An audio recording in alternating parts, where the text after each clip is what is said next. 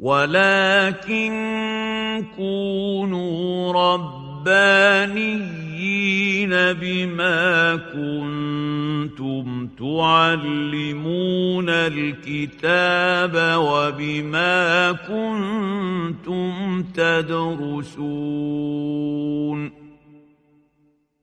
شيخ العمود وأهل العلم أحياء، شرح المعلقات مع الأستاذ أبو قيس محمد رشيد، المحاضرة الأولى، وقد انعقدت هذه المحاضرة يوم الجمعة بتاريخ السابع من سبتمبر عام ألفين وثمانية عشر من الميلاد، الموافق السابع والعشرين من ذي الحجة من عام ألف وأربعمائة وتسعة وثلاثين من الهجرة، بعد صلاة الجمعة بمدرسة شيخ العمود بحي العباسية محافظة القاهرة. السلام عليكم ورحمة الله وبركاته. عمتم مساء.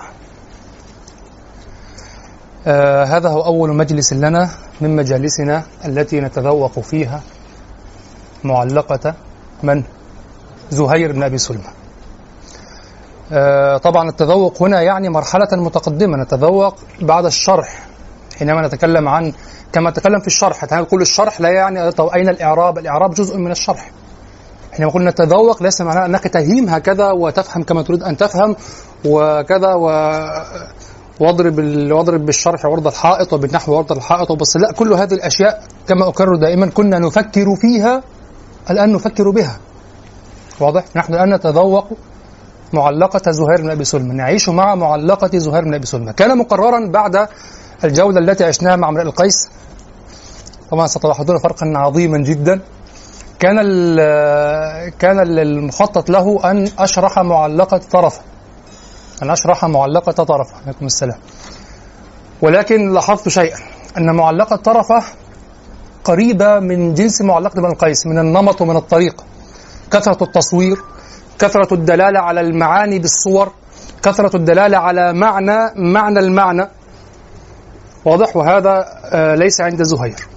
وأنا طبعا أراعي جدا خط التعليم في هذه المعلقات، فاخترت معلقة زهير أو في هذه المجالس فاخترت معلقة زهير بن أبي سلمة لأنها مباينة لمعلقة امرؤ القيس كل المباينة، من أول شخصية الشاعر إلى، تدخل معنا كثيرا في الدراسة النقدية الأدبية، من أول شخصية الشاعر إلى أدق التفاصيل الفنية. المذهب الفني مختلف تماما، المذهب في بنية القصيدة مختلف، المذهب في طريقة الدلالة على المعاني مختلف، حتى استخدام التصوير في الدلالة على المعاني مختلف. ولذلك اخترت معلقة زهير بن أبي سلمة. ولكن قبل أن أخوض في هذه المعلقة أنبه ولا شيء، وهو أنه ستجري عادتي إن شاء الله تعالى، لأنني وجدتني مضطرا إلى هذا في هذه المعلقة. تجري عادتي إن شاء الله تعالى أنني إذا شرحت قصيدة وكانت تتعلق بقضية نقدية معينة أنني أستوفي هذه القضية أولا قبل أن أخوض، حتى لو أخذت منا مجالس، لكن القضية لابد أن تستوفى. الشعر الجاهلي مليء بالقضايا التي لم تنتهي. قال لي أحد الأساتذة الفضلاء في دار العلوم في مرة وهو يحدثني حديث شخصي يعني، قال لي أنا وهو يضحك، قال ماذا بقي؟ قال لي أنت متفرغ هكذا وفرغت حياتك هكذا للشعر الجاهلي، ماذا بقي في الشعر الجاهلي لم يقل؟ ما الذي قلت له؟ ماذا قيل أصلا في الشعر الجاهلي؟ واستعلمون اليوم كيف أن هناك مشكلات في الشعر، وأن الشعر هذا أصلا لم يقرأ من الأساس، وأن كل ما يدرس في جامعاتنا هو ما قاله المستشرقون بنظرتهم البكر. يعني أنا أنا الآن تخيلوا الآن أدرس الإنجليزية فأكتشف أشياء في الأدب الإنجليزي، هكذا أنا الآن في الأدب الإنجليزي أكتشف أشياء فأقررها فيأخذها الإنجليز أو يأخذها الأوروبيون ويدونوها، خلاص هي آراء وتصير منهجا في الجامعات. هو بالضبط ما حدث مع الأدب الجاهلي العربي عند المصريين على الأخص وعند العرب أو المنطقة العربية عموما. واضح؟ أخذنا كلام المستشرقين وأغلقنا عليه. الأدب القديم مليء بالقضايا التي لم تدرس، ولهذا فرغت له نفسي لأنه الأساس الذي يوضع عليه القرآن بعد ذلك. كان عندي الشيخ عبد الحكيم، ربما يأتي اليوم، من الهند، زارني منذ أيام، فقال لي يعني طبعا إخواننا عموما، إخواننا غير العرب دائما نظرتهم مباشرة للقضايا الإسلامية، يعني ترونهم يهتمون بالفقه والأصول، إخواننا في جنوب شرق آسيا يهتمون أكثر بقضية التصوف والقضايا الرقائق والتصوف والدعوة والوعظ، ويدخلون كليات الدعوة وكذا. إخواننا من القوقاز وبلاد ما وراء النهر وكذا، والأفغان والباكستان والطاجيك وكذا، يدخلون كلية الشريعة. واضح؟ فلماذا النظرة المباشرة للقضايا الإسلامية، الفقه والأصول وكذا وكذا، هذه القضايا لا يمكن أن تعالج مباشرة هكذا كما هي، لا يمكن. هناك قضايا تتعلق باللغة العربية لم تحل، أغلقت على ما قاله جماعة المستشرقين الذين بدأ نشاطهم بعد الحملة الفرنسية على مصر، نظرتهم بكر للقصيدة العربية، ونحن نظرتنا صفر للقصيدة العربية القديمة. هذه مشكلة، واضح؟ فهناك قضايا. كان سألني الشيخ عبد الحكيم قال ما الذي، أنا فهمت سؤاله، يعني هو كأنه من داخله الشيخ عبد الحكيم ها هو من من لبار الهند الأشعري والشافعي نعم تفضل مولانا تفضل. آه كان سألني آه ما الذي ترمي إليه من هذا النشاط، أليس كذلك مولانا؟ فأنا أعرف أعرف لماذا يسأل. هو هناك نشاط يراه كأنه آه كأنه فرعي، كأنه ذهب وشطح في الأدب بعيدا. نحتاج إلى أن نسأل ما الذي يربطك بالقضايا الإسلامية بعد ذلك. قلت له قضيتي أممية بعيدة. كيف؟ قد ألام الآن أنني في طلاب غير مسلمين، وأنني أيضا أعامل غير غير أو غير الدينيين بالمرة أصلا، يعني إذا وجدتهم مهتمين بالعربية، وأعامل مسيحيين من طلاب مسيحيين وكذا وكذا، وأن قضيتي عربية صرف كما يراها أو ما يصنفها البعض قومية عربية أو كذا. أقول الأسباب لا تقتصر على القضايا المباشرة. الآن أنا أريد، يأتيني شخص أريد أن أتعلم اللغة لأفهم القرآن، أقول له القضية ليست كذلك أيضا. ولكن مشكلتنا نحن العرب أو المسلمين أن أن نظرتنا مباشرة وأن أنفاسنا قصيرة. تكتشف ما يفعله اليهود، أهداف تكتشفه بعده بخمسة عقود، نصف قرن، بقرن، تكتشف ما الذي كان يفعله وينشغل فيه، ولا تفكر لحظة في إساءة الظن به أنه يخطط لشيء يتعلق بأمته، لأنه يعلم من خلال التخطيط البعيد كيف ستكون النتائج غير المباشرة، لكنها أكيدة. ليست مباشرة لكنها أكيدة، واضح؟ فالذي أنا أفعله الآن هو إحداث زحام وحالة من الشغف الشديد بالأدب العربي، وإحياء هذا الأدب في كل صوره، حتى أنني أعد بعض الصور الصور التي قد تكون محرمة أعدها، يعني فلان هذا تغزل بفلانة وأرسل إليها بيت شعر مثلا أو كذا، هذا طبعا حرام، لكن في النهاية هو هو فعل شيئا هو إيجابي، أو أنا أفلحت في من زاوية معينة حينما جعلت هذا ثقافة في هذا المجتمع. أن يكون الأدب العربي، ما الذي يجعل شخصا كان أقصى شيء يرسل لها كلمة مبتذلة يبحث عن بيت شعر يرسله، إلا بسيطرة هذا الفكر عليه، وإلا بنوع تذوق حصل لهذا الأدب. مستحيل أن تؤسس جيلا على العربية، أن تؤسس جيلا يفهم لسان العرب ثم لا يكون بعد ذلك هناك ظهور لفهم المصحف والقرآن بشكل آخر مختلف. ستقرأ القرآن من جديد، ستفهمه إن لم يكن مثلهم فقريب منهم، تفهمه مثل مثل ما قرأه أو مثل ما فهمه الأولون الذين كانوا أصحاب هذا اللسان. قوم يعلمون كما وصفهم القرآن، يعني يعلمون اللسان، يعلمون الجدل والكلام بهذا اللسان، واضح؟ هذا هو قصدي من معالجة هذه القضايا. حينما نظرت في معلقة زهير بن أبي سلمة، ما هي دي لها تتصور للطلاب إن شاء الله، مش عاجلة يعني، بس ممكن نسمعها النهاردة هي أحسن. حينما نظرت في هذه المعلقة وجدتني آه لا مناص لي من أن أتناول قضية مقدمة القصيدة الجاهلية، وهي قضية تشغلني منذ سنوات طويلة، منذ بدأت أقرأ في هذا الشعر، وأنا أقرأ هذا الشعر وأراقب ولي فيه مشاهدات وكذا. وفي الفترة الماضية كثفت أكثر لما وجدت أن معلقة زهير بن أبي سلمة تقتضي أن أتحدث عن هذه القضية، قضية مقدمة القصيدة الجاهلية، هذه المقدمة الطلالية أو النسيبية أو الغزلية أو أو الخمرية أو البكائية، بكاء الشباب، أو الفروسية، كل هذه المقدمات المعروفة، وأكثرها طبعا الأغلب فيها للجمهرة فيها المقدمة الطلالية أو الغزلية أو النسيبية، واضح؟ هذه المقدمة التي يشتهر أنها منفصلة عن القصيدة، ما قضيتها؟ وإذا قرأت في كتاب آه دراسة في منازع الشعراء، هكذا كل الناس يفعلون. يعني يقولون مثلا في كتاب دراسة منازع الشعراء للدكتور محمد أبو موسى، تجده ينتصر لهذه المقدمة، وأن هذه المقدمة هي جزء من القصيدة، ويأتي بالفعل بكلام زهير أو بكلام أوس بن حجر أو كذا، ويأتي بمقدمات هي في مقدمات زهير، يأتي بمقدمات هي واضح بالفعل أنها لها علاقة بال بالموضوع ولها دلالات ولها استعارات معينة وكذا. فأنت تفرح تظن أن كل القصائد هكذا، لكن هناك قصائد لا تتضح فيها هذه المقدمة بالفعل، لا تتضح فيها هذه العلاقة.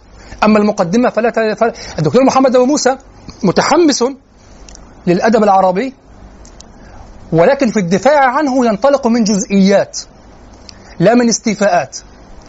غيره أقل منه ذوقا في الأدب من المستشرقين أو الأكاديميين، ولكنهم من المنهج الأكاديمي أو الاستشراقي الاستقصاء، الشمول، محاولة الإلمام بأكبر قدر يمكن أن يصدر عنه حكم، ليس عن طريق قصيدة.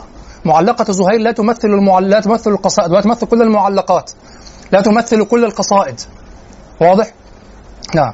فقضية مقدمة القصيدة الجاهلية قضية تاريخية قديمة تم البت فيها وتدرس الآن في الأكاديميات تبعا للمستشرقين، أن هذه المقدمة لا علاقة لها بالقصيدة، وطبعا ترتبط ارتباطا وثيقا بقضية الوحدة، واضح، وحدة القصيدة العربية. شغلتني هذه القضية مدة طويلة، وأنا أنبه لأنني سأطيل في هذه القضية حتى أستوفيها وأن أطرح ما عندي فيها، وهو ليس ما أقوله ليس مذهبا موجودا من المذاهب. سأستعرض لكم كل المذاهب الموجودة في هذه القضية، ونحلل مع بعضنا هذه القضية من خلال النصوص الشارية نفسها. طبعا لن نقف على كل القصائد، وإنما على نماذج قد تكون مرضية من القصائد، ثم لن نقف كذلك على كل القصيدة، وإنما سنمر على القصيدة مرا ونرى ارتباطها ب نرى ارتباطها بسائر القصيدة، جسم القصيدة. طبعا أنبه حتى لا يقال هذه مقدمة طويلة لمن لا يعرف المنهج، يعني هذه مقدمة طويلة. وعليكم السلام. هذه مقدمة طويلة قبل قبل شرح القصيدة. لا، أنا أستوفي قضية، وهذا سيكون منهجي إن شاء الله. كلما تعلقت قصيدة بقضية معينة أستوفي هذه القضية بما عندي، واضح، ثم نشرع في هذه القصيدة. تلاحظون أنني لما شرحت على عم صباحا تكلمت كثيرا عن قضية ارتباط القصيدة ووحدتها، وتكلمت كثيرا عن قضية التمثل، وتكلمت كثيرا عن، وجئت في المحاضرة الثانية أو الثالثة لما بدأتها بقولي الشعر قول مخصوص في معان على مرتبة مخصوصة أو شيء من هذا القبيل بهذا المعنى، واستوفيته وأطلته، لأن هذا كان لابد في فهم آل عم صباح. نعم. طيب، إذا كنت سأتكلم عن مقدمة القصيدة العربية، هذه المقدمة الطلالية المشهورة التي تنفصل عن جسم القصيدة، فطبعا كان واضحا وكان قريبا من البديهي أنها تتعلق بقضية الوحدة، وحدة القصيدة العربية. فإذا أثبتت وحدة في القصيدة العربية بحثت عن نوع علاقة بين المقدمة التي في ظاهرها منفصلة عن القصيدة، ينتهي من مقدمة طلالية يبكي على الطلل ويذكر الأحباب، ثم أشرع في موضوع بعيد تماما وهو موضوع القصيدة، واضح؟ لكن لم أختر هذا السبيل. لماذا؟ لأنه للأسف أكثر العرب الذين دافعوا عن القصيدة العربية وأثبتوا لها الوحدة كانوا للأسف يغردون خارج السرب كما يقال، كانوا يغردون خارج، كانوا يردون على أشياء ليست هي الموجهة بالتهمة إلى القصيدة العربية. يثبتون ال... طبعا القصيدة العربية متهمة بعدم الوحدة العضوية، يعني هناك انفصام في شخصية الشاعر، بكاء على الطلل ثم يبدأ كما في عمرو بن كلثوم ألا هبي بصحنك فاصبعك، ثم مقدمة غزلية أو توددية، ثم أبا هند فلا تعجل علينا وأنظرنا نخبرك اليقين. وكذلك هنا ينتهي في سبعة أبيات أو في أربعة عشر بيتا في معلقة زهير، ينتهي فلما وردنا الماء زرقا جمامه وضعنا عصي الحاضر المتخيم، وفجأة سعى ساعيا غيظ بن مرة بعدما ما تبزل ما بين العشيرة بالدم، فأقسمت بالبيت الذي طاف حوله قريش آه رجال بنوه من قريش وجرهم، إلى آخر القصيدة. القصيدة في مدح رجلين آه يعني عصم الدماء ومنع الحروب ودفع الديات وكذا وتكلف، ولم ولم يت يعني هم لم يرتكبوا فيها شيئا وكان جرما. ما العلاقة في هذه المقدمة من أمي أو فادمة لم تكلمي؟ هناك حالة انفصام. فهم يرون القصيدة العربية خالية من الوحدة العضوية، يعني خالية من هذا الترطب، هذا الذي تجده في شعر عمر بن أبي ربيعة: رأيتم أمن آل نوع من أن تغادل فمبكروا، رأيتم ألا ليت هند أنجزتنا ما تعد، هناك اتصال وترتب للأحداث بعضها على بعض هكذا من أول القصيدة إلى آخرها، قصة واحدة مترابطة من أولها إلى آخرها. هذا مفقود في أكثر القصائد العربية. أكثر القصائد العربية مقدمة طللية يبكي على الطلل، ثم ترى انقطاع عن كل شيء، ثم يشرع في التصريح بموضوع القصيدة. فما هذه القضية؟ قام بعض العصريين من المنافحين عن الأدب العربي وأخذوا يثبتون من نصوص القدماء كلامهم على الوحدة، إثبات الوحدة في القصيدة العربية، ولكنهم كما قلت غردوا خارج السيب، ردوا على أشياء أخرى. أخذوا يثبتون ما يمكن أن يسمى بالوحدة البنائية، كما سمى الدكتور محمد نويه الوحدة البنائية، يعني تناولوا ما يسمى بحسن التخلص أو حسن الخروج. أن تتكلم في موضوع ثم تأتي هكذا بمناورة لغوية جيدة وتدخل في موضوع آخر. فتلك بعد أن وصف الناقة زهير بن أبي سلمة النابغة الذبياني في المعلقة، وصف الناقة وكذا، ثم فتلك تبلغني النعمان إن له فضلا على الناس في الأدنى وفي البعد، وأخذ يمدح في النعمان. هذا التحول الشيك اللطيف لا يعني إلا أنك أحدثت وصلة لغوية، ولا يعني ارتباطا بالمعنى المقصود بين الفصل الأول والفصل الثاني. واضح؟ أحدثت ارتباطا فقط، يعني لم تفعل، لم تقطع هكذا كما قطع زهير ويبدأ في الموضوع. هناك من يقفون في الوسط، فدع ذا وسل الهم عنك بجسرته، فعد عما ترى إذ لا ارتجاع له. واضح؟ يأتون بعلامة يعني فقط، يعني كأنها تحلة يمين في الانتقال، يعني كما يقولون تحلة يمين، يعني أنت حلفت بس تجيب وسيلة، لكنها ليست هناك طريقة. من الذي كان مشهورا بهذا في في الشعراء لما يسمى حسن التخلص أو حسن الخروج؟ المتنبي، كما نبه على ذلك ابن رشيق في العمدة. وجزاك الله خيرا، شكرا. المتنبي كما نبه على ذلك ابن رشيق في العمدة، وأبو علي الحاتمي في حلية المحاضرة كذلك آه ذكر نماذج كثيرة من حسن التخلص، وذكر حسن التخلص عند البحتري وعند كثير من الشعراء وكذا. فه... وقال طبعا هذا فن أتقنه ال... هذا فن أتقنه ال... المولدون أكثر. المولدون الذين الشعراء اللي هم جاءوا بعد الإسلاميين هم الذين يعني طوروا فن حسن التخلص. كان عند القدماء أقصاه أن يقول فعد عما ترى إذ لا ارتجاع له، أو فدع ذا وسل الهم عنك بجسرته، ويبدأ الجسر هي الناقة القوية، يبدأ في وصف الناقة وكذا. واضح؟ وأكثرهم كان يقطع يقطع الكلام هكذا ويصل. واضح؟ هذه الوحدة البنائية، ما يمكن أن يسمى بالوحدة البنائية، يعني أن يكون البناء بناء القصيدة غير مخلع. هذه في الحقيقة تكلم عليها القدماء كثير كثيرا، لكن ليست آه تثبت بها الوحدة البنائية، الوحدة العضوية في القصيدة. أقصاها أنك أحدثت روابط، يعني مسمار هكذا هنا وهنا وربطت، يعني القصيدة ربطت بأسلوب لغوي، لم تقطع هكذا يعني فجأة.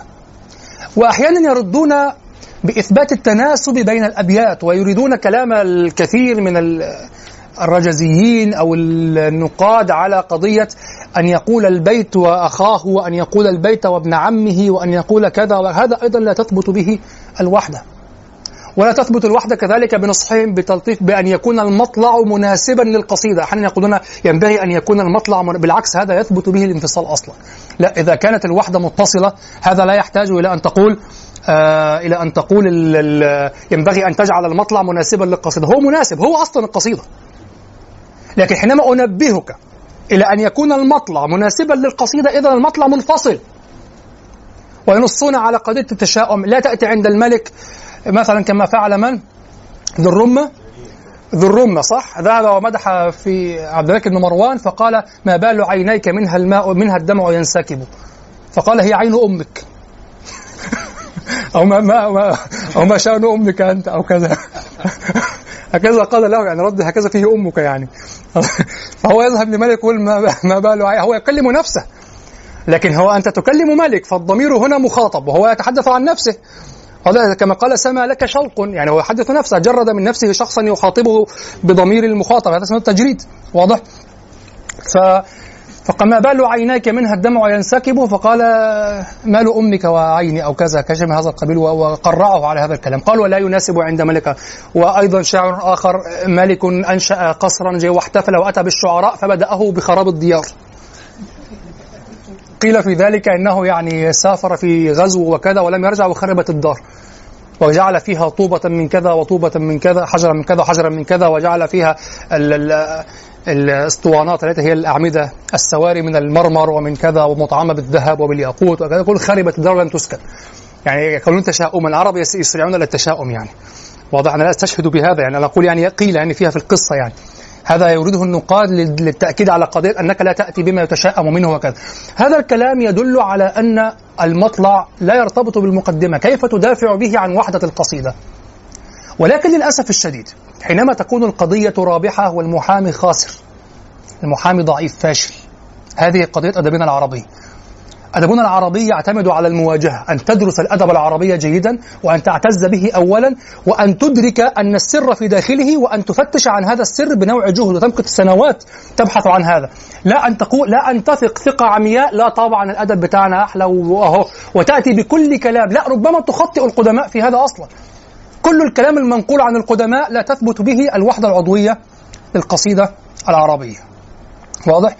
ولا تثبت الوحدة العضوية بشعر عمر، شعر عمر في جمهوره مخالف لجمهور شعر العرب، لا يأتي كثيرا إلا نادر، يأتي نادر جدا بالمقدمة الطلالية وكذا. عمر منشغل عن كل هذا أصلا، يبدأ بهند ويبدأ بكذا، ونعم ومنشغل منشغل جدا بالغزل المباشر، له مذهب مختلف تماما. فلا تجعله مثلا على الأدب العربي. جمهور الأدب العربي، الغالبية الكاسرة من الأدب العربي، تبدأ بمقدمة لا تتضح من أول وهلة علاقتها بالقصيدة، واضح؟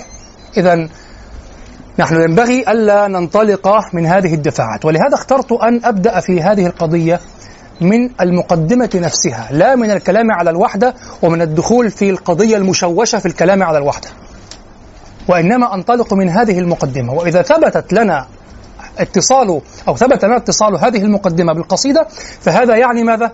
يعني ثبوت نوع وحدة عندنا، واضح؟ بقي بعد ذلك أن نثبت الوحدة بين الأبيات، وأن نثبت اتصال الموضوع، وأن نعمل اللغة وكذا، سيكون الأمر أهون.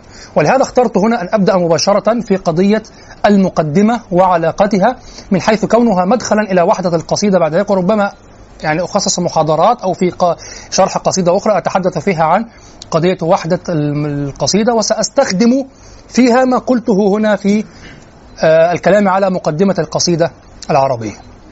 لكن قبل أن أخوض في هذه المسألة لابد أن أحرر تحريرين لابد أن أحرر تحريرين التحرير الأول أنه فرق بين أن تحاول تفسير المقدمة في القصيدة العربية من حيث نفسها، وبين أن تفسر هذه المقدمة من حيث كونها جزءا من قصيدة. هذه مشكلة، انتبهوا. كل من فسر المقدمة الآن، ما عدا الدكتور محمد أبو موسى، كل من فسر المقدمة الآن، أو أقول الأكثر حتى لا أجازف، كل من فسر المقدمة أو أكثر من فسر المقدمة الآن من العصريين حاولوا أن يجدوا تفسيرا للمقدمة من حيث نفسها، يعني كأنها قصيدة مستقلة، كأنهم يقولون ما العلاقة، ما القضية في أن جميع العرب يبكون على الطلل حتى بعد أن صار لا يوجد طلل.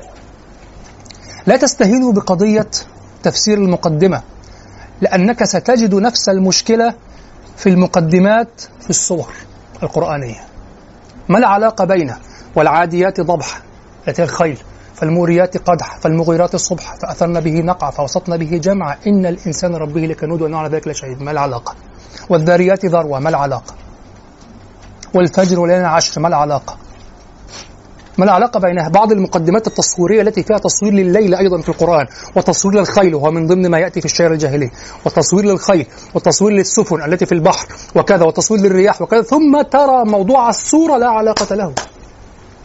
كن صادقا، لن تعرف الموضوع. وإذا قرأت في كتب المفسرين، إذا إذا وجدت كلاما في هذا، إذا وجدت كلاما في هذا ترى أنه متكلف، يعني يحاولون أن يربطوا ربطا. أين الحل؟ في قوله تعالى بلسان عربي مبين. لا تظن أن اللسان العربي المبين الذي نزل به القرآن هو النحو والصرف. الجرائد نحوها وصرفها صحيح، ولكن ليست لسانا عربيا مبينا، ليست من مراتب البيان. فلا تظن أن القرآن بلسان عربي مبين يعني بنحو وصرف وأصول بلاغية صحيحة، لا، يعني بلسان عربي، يعني بلسان العرب المبين. ولذلك تحدى فصحاءهم، لا ت... لم يتحدى عامتهم. تحد... لم يتحدهم ايتوا بشخص لا يخطئ في النحو، لا، طفلهم لا يخطئ في النحو، طفلهم لا يخطئ في النحو، ولكن ائتوا بشخص يأتي بمثل هذه الصورة أو يأتي بمثل هذه المراحل من البيان والمراتب من البيان. هذا معنى اللسان، أعم من أن يكون الصحة في النحو والصرف. الصحة في النحو والصرف هذه لا نعرفها أصلا، بل كان العرب يتخذون موقفا آه شيئا من الموقف العدائي والحاد تجاه دارس النحو. في الأول كان يمر بعض العرب، أظن كالشعبي، الإمام الشعبي أو كذا، كان محدثا ومشتغلا بالأدب وكذا، وكان يمر على بعض الفرس يشتغلون بالنحو وقال أصلحوه فقد أفسدتموه، إنما أفسده إنما أفسدتموه أنتم. واضح؟ في فترة من الفترات التي كان بقيت فيها بقية الفصاحة وبدأ يدب اللحن فبدأ ينشأ النحو، وكانت هناك بقية من اللغة، كان المعلم الذي هو معلم النحو هذا أدنى مراتب المعلمين. هذا يجلس الصبيان يعلم كيف لا تخطئ، يعني يعلم كيف لا تقول قال زيد، لا قال زيدا، لا قال زيد، لا قال زيد، ولماذا؟ لأن زيد الذي فعل. أما الذين كانوا يأخذون صلات الملوك وينفق عليهم ببذخ ويعطون بلا حساب، فهم معلمو الأدب، يسمون بالمؤدبين، الذين كانوا عند أبناء عبد الملك بن مروان وأبناء الملوك. طبعا بنو أمية معروفون، كانوا كانوا عرب، وكان الشخص منهم إذا يعني يقول إذا أخطأت على المنبر أخشى أن أسقط، يعني يعني إذا أخطأ، إذا لحن، إذا أخطأ يعني يسقط من على المنبر، يخشى أن يسقط، يعني واضح. لا يخطئون في لسانهم. الحجاج كان يأتي بعلماء اللغة، هل أخطئ؟ هل ألحن؟ واضح؟ وكانوا يخافون منه، يعني يقول الأمير أجل من أن يخطئ، لا أصدقني ولك الأمان وكذا. أخطأت في أخطأت يعني ربما في كذا، يعني أين أخطأت فيه؟ بعد أعطاه الأمان، الأمير أجل من أن يلحن، يعني واضح؟ لأن اللحن كان عارا عند العرب. وبنو أمية كانوا البقية الباقية، بقطع النظر عن اتفاقنا معهم واختلافنا، هل كانوا ظلمة أو غير ظلمة، كانوا حكما جائرا ليس حكما جائرا، لكن هم كانوا عرب أقحاح، وكانوا متعصبين للعروبة جدا. وكان من من من آثار السلبية أو السيئة لذلك أنهم كانوا يحتقرون غير العرب، ولهذا الانتقام منهم لما حصل الدولة العباسية، كانت دولة أعجمية أصلا، واضح، وانقلبت عليهم وبدأت تحط من قدر العرب وتضطهدهم وكذا وكذا. ولذلك المتنبي كان عربيا متعصبا، وكان يعني قوميا، كان عنصريا عربيا جدا، ولذلك مال إلى بني حمدان، لأن بني حمدان هم العرب الوحيدون الذين كانوا بقوا في هذه الإمارات من من العرب، الباقي كان من من الفرس، في أكثرهم من الفرس، واضح.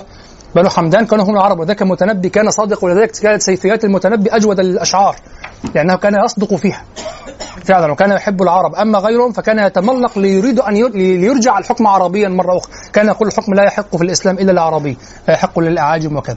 هي عنصريات بقطع النظر عن الصواب فيها والخطأ، يعني نعم. المهم، فبنو أمية كانوا لا يخطئون، وكان المعلم في بني أمية أو كان كان المقدم في بني أمية هو الذي يعلم الشعر، الذي يعلم النحو، الذي يعلم الذي يعلم إصلاح الخطأ في ألف باء اللغة. كانت هذه مرحلة، بعد ذلك صار النحو والصرف هو الأساس، وأي شيء آخر غير موجود، واضح؟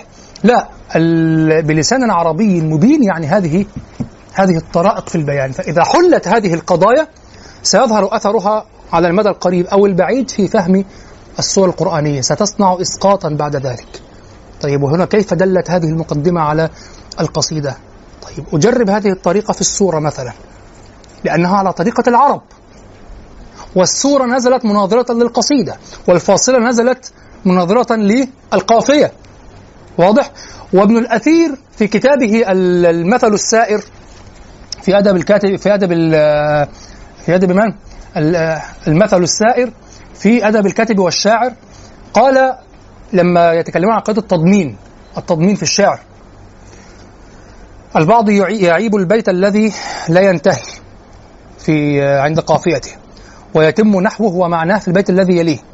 فابن الأثير قال هذا خطأ، لأن التي تناظر القافية هي الفاصلة في القرآن، والقرآن مليء بالآيات التي لا تنتهي عند تمام المعنى، فبالتالي لا يمكن أن تعيبها في الشعر.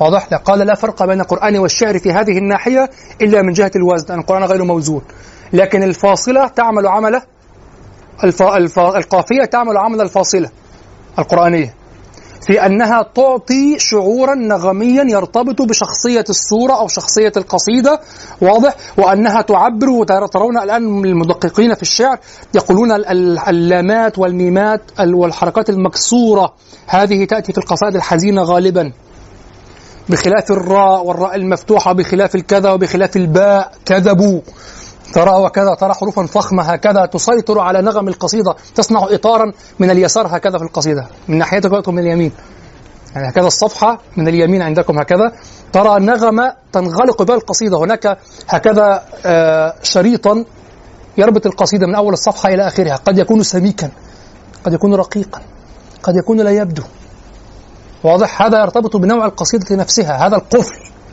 كيف يكون، واضح؟ طيب نرجع إلى موضوعنا.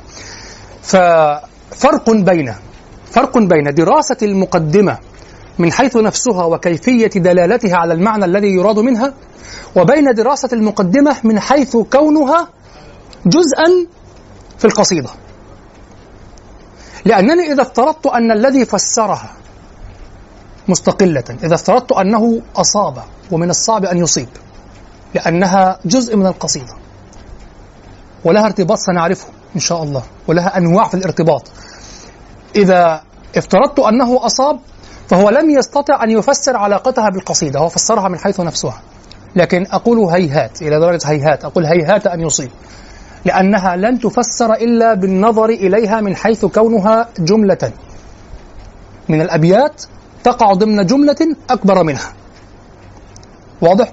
الأستاذ مصطفى صادق الرافعي نبه في له الكتاب الذي أخرجه أخونا الدكتور وليد كساب، المقالات المجهولة، له مقال يتحدث فيه عن عن بعض الأمور، لا أذكر حتى عنوان المقال، لكن ذكر فيه شيئا جميلا جدا، قال المذاهب الأدبية عند الشعراء تنشأ بإعجاب الشاعر ببعض أبيات عند شاعر متقدم فينشئ منها مذهبا ليس هو مذهب الشاعر الأول. يعني انظروا إلى امرؤ القيس وعمر بن أبي ربيعة، عمر بن أبي ربيعة أعجب بأبيات لامرئ القيس جاءت ضمن قصيدة كاملة حزينة، يعني هو يتذكر حزنه، يتذكر ما يحزنه، واضح؟ فمن ضمن هذه الأبيات أبيات يحكي فيها غزله الماضي بفلانة، فهذه الأبيات أعجبت من؟ عمر بن أبي ربيعة، وافقت منه طبعا، فأخذها وصنع منها القصيدة الكاملة، فصارت هذه القصيدة غزلية، أما الأخرى بكائية كما هي، وطلالية كما هي، وحزينة كما هي، غريب مع أن الأبيات في الداخل شبيهة، يعني عمر بن أبي ربيعة من آل نعم وغيرها من القصائد يذكر التسلل إلى الحبيبة وكذا، لكن تشعر يسيطر عليك روح المرح، روح الذي يفخر بما فعل وكذا، امرؤ القيس يظل حزينا لأنها جاءت ضمن قصيدة ومطلع هو يتذكر ما كان، فهو يتذكر الحلو وهو يبكي، أما هذا بدأه حلو أصلا، رأيتم السياقات؟ فأول شيء لابد أن ننتبه إلى هذه القضية، أي تفسير سيفسر أو أي محاولة ستفسر القصيدة خارج الإطار، أو ستفسر المقدمة خارج إطار القصيدة، ضع بجانبها علامات هكذا بجانب هذا التفسير. لماذا؟ أنت غالبا لم تصب خلاص، ولم تقدم تفسيرا لوجود المقدمة، ولم تفسر المقدمة، لأنك غالبا غالبا يعني نادرا أن تصيب، يعني غالبا ستخطئ. لماذا؟ لأن وجودها في القصيدة مؤثر. ما المراد منها؟ أنت تقول ما المراد منها، طب ما المراد منها إذا فصلتها عن قصيدتها؟ هي قد قدمت لكلام آخر لا يمكن أن أدرسها في آه في معزل عن هذا الكلام الآخر. هذا هو التنبيه الأول أو التحرير الأول. التحرير الثاني الذي ينبغي أن ننتبه إليه أنه فرق بين أن تقول هذا المذهب هو مذهب القدماء، وبين أن تقول هذا المذهب منقول عن أحد القدماء.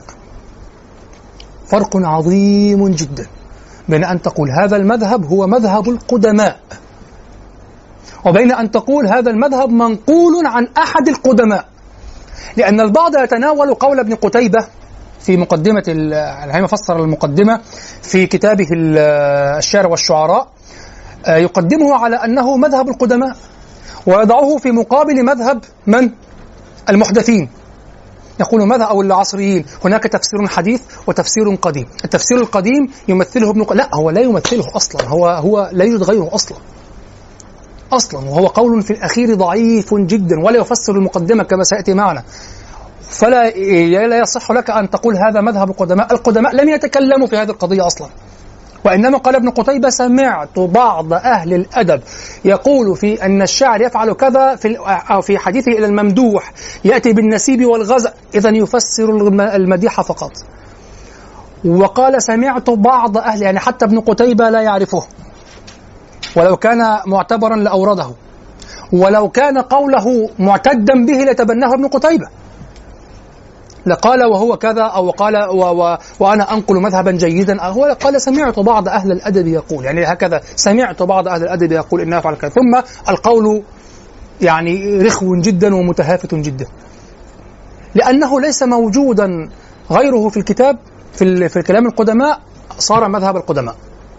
تعرف ظفرت بشيء فأصبح الذي ظفرت به هو كل هذا، كل ما تريد خطأ، هذا ما وصلك، هذا ما بلغك. نعم طيب، أبدأ الآن في الحديث عن آه هذه المقدمة.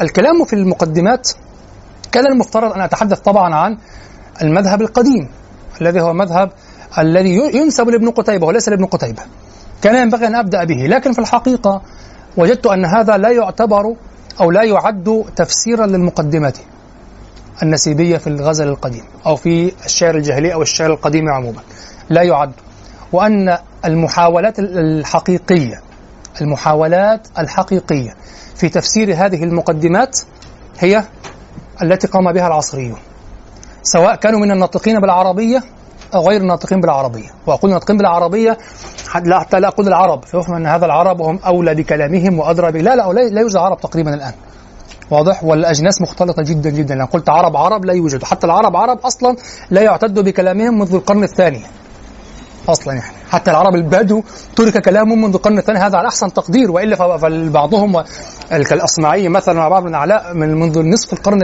الثاني، وليس بل أبو عمرو بن العلاء لا يعتد لا يستشهد إلا بكلام الجاهليين فقط، يعد من المتشددين. يقول أبو عمرو بن العلاء يقول لما سمع الشعر دير الفرزدق والأخطل وأعجبه قال لقد كثر وحسن هذا المولد حتى كدت أن أطلب أن يكتب لي. هذا كلام جرير والفرزدق والأخطل، لأن الشعر عنده هو الجاهلي. والأصمعي يقول جلست له آه ثمان سنوات ما سمعته يستشهد ببيت إسلامي، يعني الشعر بعد الإسلام. لكن الجمهور ومنهم الأصمعي يستشهدون بالشعراء من قرن ونصف قبل الإسلام إلى قرن ونصف بعد الإسلام، وتحديدا يقفون عند إبراهيم بن هرمة، وأول من ردوا شعره بشار بن برد، يعني قالوا هنا خلاص انتهينا، خلاص وضعوا قانونا تقول هذا فصيح هذا كذا ما الفرق، لا هو انتهى خلاص، واضح. طيب فأنا كنا في هذه القضية. امم نعم، هذا هذا لا يعتد. إذا نقلنا عن ابن قتيبة الآن، لا نحن كنا في نقطة أخرى. ها؟ نعم، جهود المحدثين. المحدثون هم الذين حاولوا أن يفسروا هذه القضية، لم يحاول أن يفسرها أحد من القدماء إلا ما نقل عن ابن قتيبة فقط. هذا هو ابن قتيبة في قوله الذي قال فيه سمعت بعض أهل الأدب يقول كذا أو أو يقول إن كذا، هذا لا يعتد تفسيرا. المحاولة الحقيقية كانت محاولة المحدثين، لكن كما قلت للأسف هم فسروا القصيدة من حيث نفسها، أو فسروا المقدمة من حيث نفسها، لم يفسروا المقدمة من حيث كونها جزءا من القصيدة. يمكن أن يحصر الكلام في كلام المحدثين في القصيدة إذا تجنبنا طبعا المتعصبين للتراث الذين اعتبروا، طبعا حينما قلت متعصبين للتراث لا أعني يعني نحن نرفض التراث، لا يعني الذين تعصبوا لكل قول منقول من القديم وأخذوا من كلام ابن قتيبة وعمموه، وهذا خطأ وعند التحرير يقع. طيب الدكتور محمد أبو موسى له كلام لكنه قاصر جدا، لأن المواضع التي انتصر فيها لهذا الأمر على قصائد نعم تتضح فيها وحدها، هناك قصائد لا تتضح فيها وحده، واضح. لكن كأنه كان يحسن الظن بالقدماء جدا، فلما وجد هذا هكذا قال إذن الكل هكذا. وهذا عند التفتيش وعند البحث غير صحيح. وكلنا طبعا في بداية القراءة وكذا ما قال الدكتور محمد أبو موسى يعني تعصبنا إلى هذا ونعم وهكذا، وكنا يعني إذا إذا فتحنا صدرنا أول مع الغرب نلبس في الحيطة يعني. يعني إذا قلنا تعالى بقى شوف أهو، طب تعالى وريني هنا العلاقة، مفيش علاقة. طيب طبق نفس القواعد الاستعارات طبقت الدكتور محمد أبو موسى، لا يوجد. فماذا نفعل؟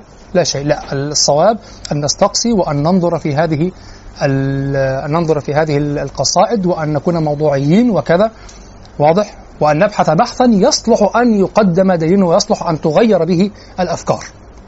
طيب، أقوال القدماء أو أقوال المحدثين الذين درسوا هذه القصيدة تنقسم إلى مدرستين رئيسيتين.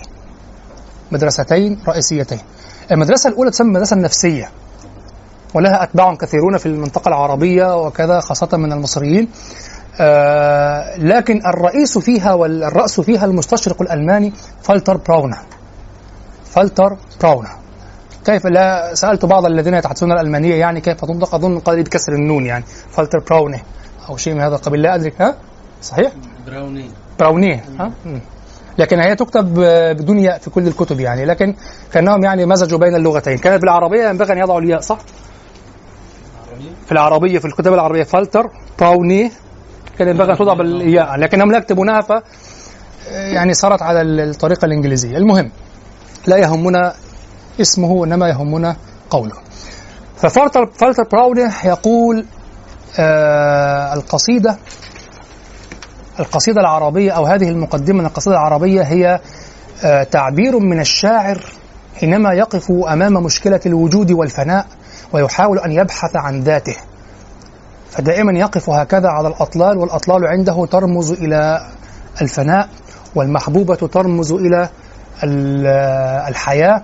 ودائما هو حاول أن يفسر هذه القضية، يقول يقف هكذا على الديار ويرى أمامه صراع الحياة والموت وكذا، ثم يقول فدع ذا، ففسر دع ذا أو عد عن كذا بأنها انتقال من هذه الحالة إلى الإقبال على الحياة مرة أخرى، لأن دع ذا وعد عن كذا هذه الانتقالات يكون غالبا ما بعدها انفعاليا عنيفا، واضح؟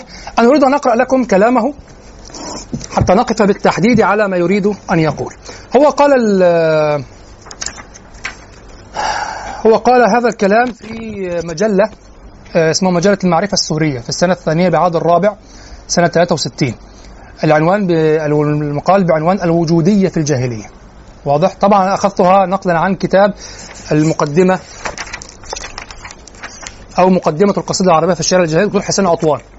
ماشي، مقدمة القصيدة العربية في الشعر الجاهلي لتأليف الدكتور حسين عطوان، هذا يعتبر المرجع الآن الذي يعتمد عليه في تفسير هذه المقدمات أو كذا، وهو نقل كلام الناس لكن هو عارض وك...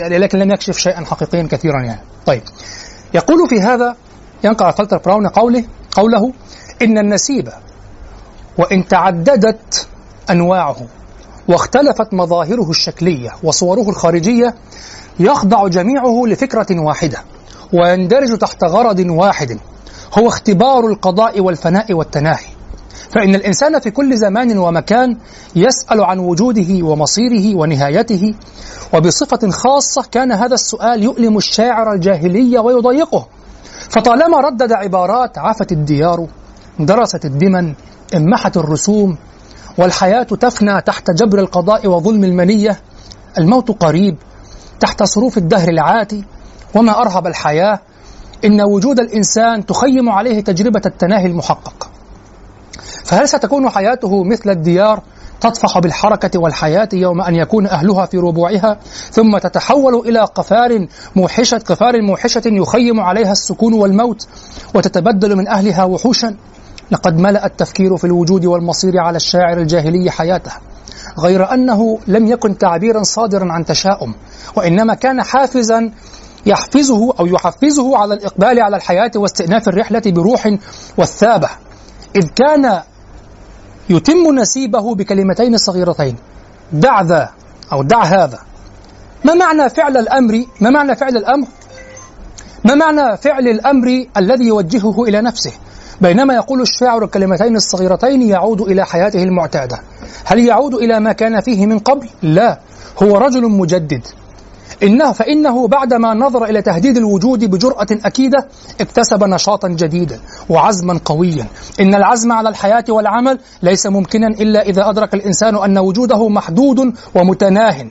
يعني هو وقف وراء هكذا، يعني الشاعر الجاهلي كأنه يجري مع نفسه طقوسا طقوسا تشبه الدينية، يذهب ويقف على الديار يبكي عليها والخراب فيقول فدع ذا وينطلق في الحياة. لماذا؟ فسره الدكتور عز الدين إسماعيل. الدكتور عز الدين إسماعيل هذا يعني الرسول المنبئ أو الناقل عن فالتر براونه، لكن بقطع النظر طبعا، لأن البعض يقول يعني أنه لم يشر إلى أن هذا القول هو قول ألماني في الأصل وكذا، وإنما اعتده لنفسه وكذا. كل هذا لا يعنيني، يعني يعنيني ماذا قال، لأنه بالفعل نظر إلى هذا القول، نظر لهذا القول وشرحه شرحا يجعله شخصا يتبناه ويؤمن به ويعرف أبعاده، وشرحه بأفضل مما شرحه به المستشرق الألماني. واضح؟ فهذا الذي يعنيني، كونه يعني لم ينسبه إلى أصله، كأنه رأى أنه له ينبغي أن يكون قد آمن به ابتداء، لا إشكال عندي. لكن تعرفون الكتاب المصريين يعني شوف، ومش هنقول بقى أن ده مش رأيه يعني ماشي، ما لهاش دعوة، ما علاقتها، هو نظر. لكن برضه تلاقي الأكاديميين بينهم إشارات كده. تفضل. نفس المشكلة مع بعض الناس، مع طه حسين، مع العقاد مع العقاد العقاد في أراء. طبعا طه حسين أصلا طه حسين ناسخ طه حسين ناسخ كلام مرجوليف، ناسخ ناسخ كده ناسخ. إنما العقاد آمن بفكر وورdsworth وكولريدج رؤوس الرومانتيكية وصاغه مرة أخرى صياغة تجعله يؤمن به. لذلك أنا لم ألتفت كثيرا لمن يقولون انظروا العقاد يعني يسرق فكر الآخر. لا، لم يسرق فكر الآخرين. الذي أخذ سرق الدقيقة وخبزه وكذا هو يؤمن بالدقيق يعني يؤمن، هو يستطيع أن يكون خبازا حتى وإن سرق الدقيق. يعني لو كنت لو كان لم يسرقه لصنع الخبز أيضا. فهو أحيانا الإنسان لما بيعيد إنتاج شيء، فكرة يؤمن بها حتى وإن كان غيره سببا في الإيمان بها، آه يعني يشعر بخسارة أن يقول هي فكرة فلان، كأنه ناقل، هي تولدت عنده فيؤول لنفسه أنها عنده. كل هذا ليس من المروءة الوقوف عنده الوقوف عنده في البحث العلمي. هو في النهاية قدم كلاما. دكتور عز الدين إسماعيل شرح القضية بما هو أوسع من كلام مستشرق الألماني. ربما المستشرق الألماني أعطاه الفكرة، لأن الدكتور أيضا الدكتور سعد إسماعيل شلبي في كتاب الأصول الفنية للشعر الجاهلي، وكان هذا مقرر في الجامعات قديما، يعني يكرر أنه انظروا ينسخ فكرة فلان، ينسخ في أولا لم ينسخه، هذا انظروا عين فكرة، طبعا عين فكرة فلان لكنه شرعها شرحا جعله جعلنا أطمئن أنه يؤمن بها ويفهمها. خلاص، كونه يعني لازم تقف له على أنه هو آه ما قالش أنها مش بتاع، ليست قضية يعني لا تؤثر معنا هنا. واضح؟ طيب، فبراونه يقول اكتسب نشاطا جديدا وعزما قويا. إن العزم على الحياة والعمل ليس ممكنا إلا إذا أدرك الإنسان أن وجوده محدود ومتناهٍ، وإن كل إمكانات العمل تقع في هذه الحدود، والإنسان ملزم بتحقيق هذه الإمكانات.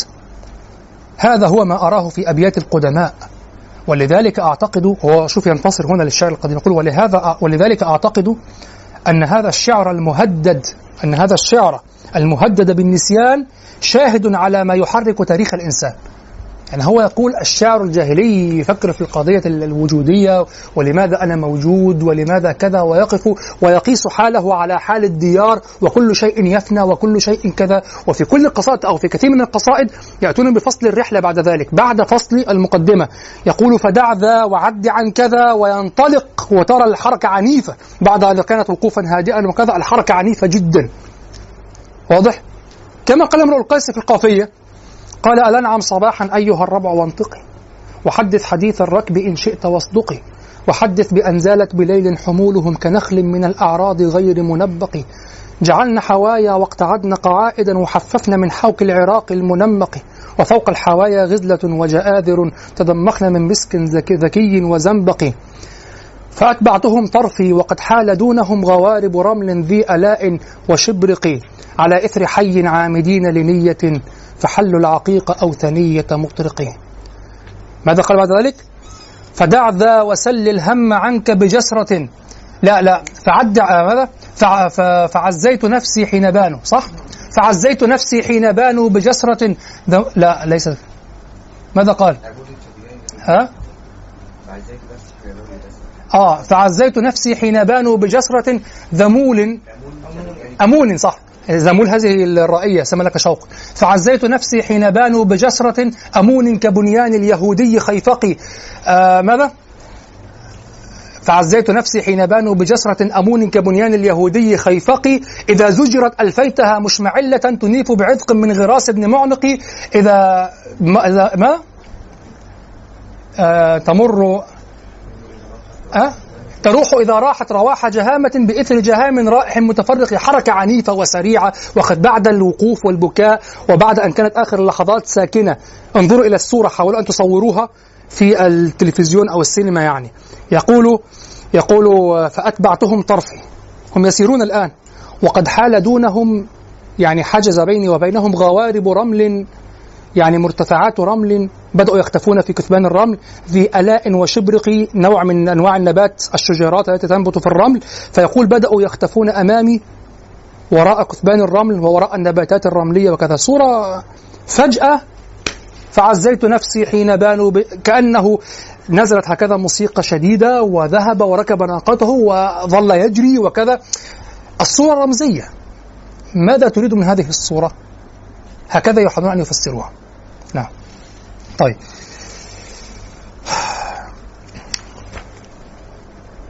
فهو يقول بعد ذلك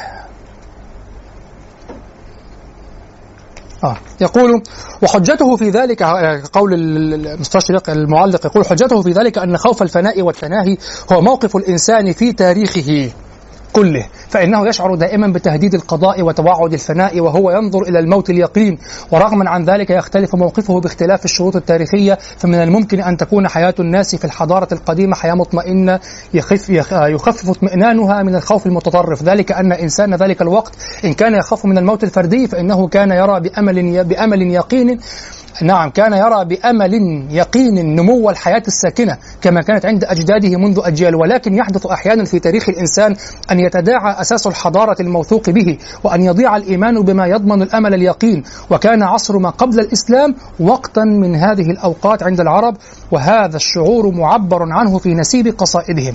ولكن بعد ذلك في القرون التالية حينما خفف الإيمان الجديد من خوف الإنسان والإسلام حينما خفف الإيمان الجديد من خوف الإنسان أصبح الناس لا يدركون ما حرك القدماء وضايقهم وبعث فيهم الخوف.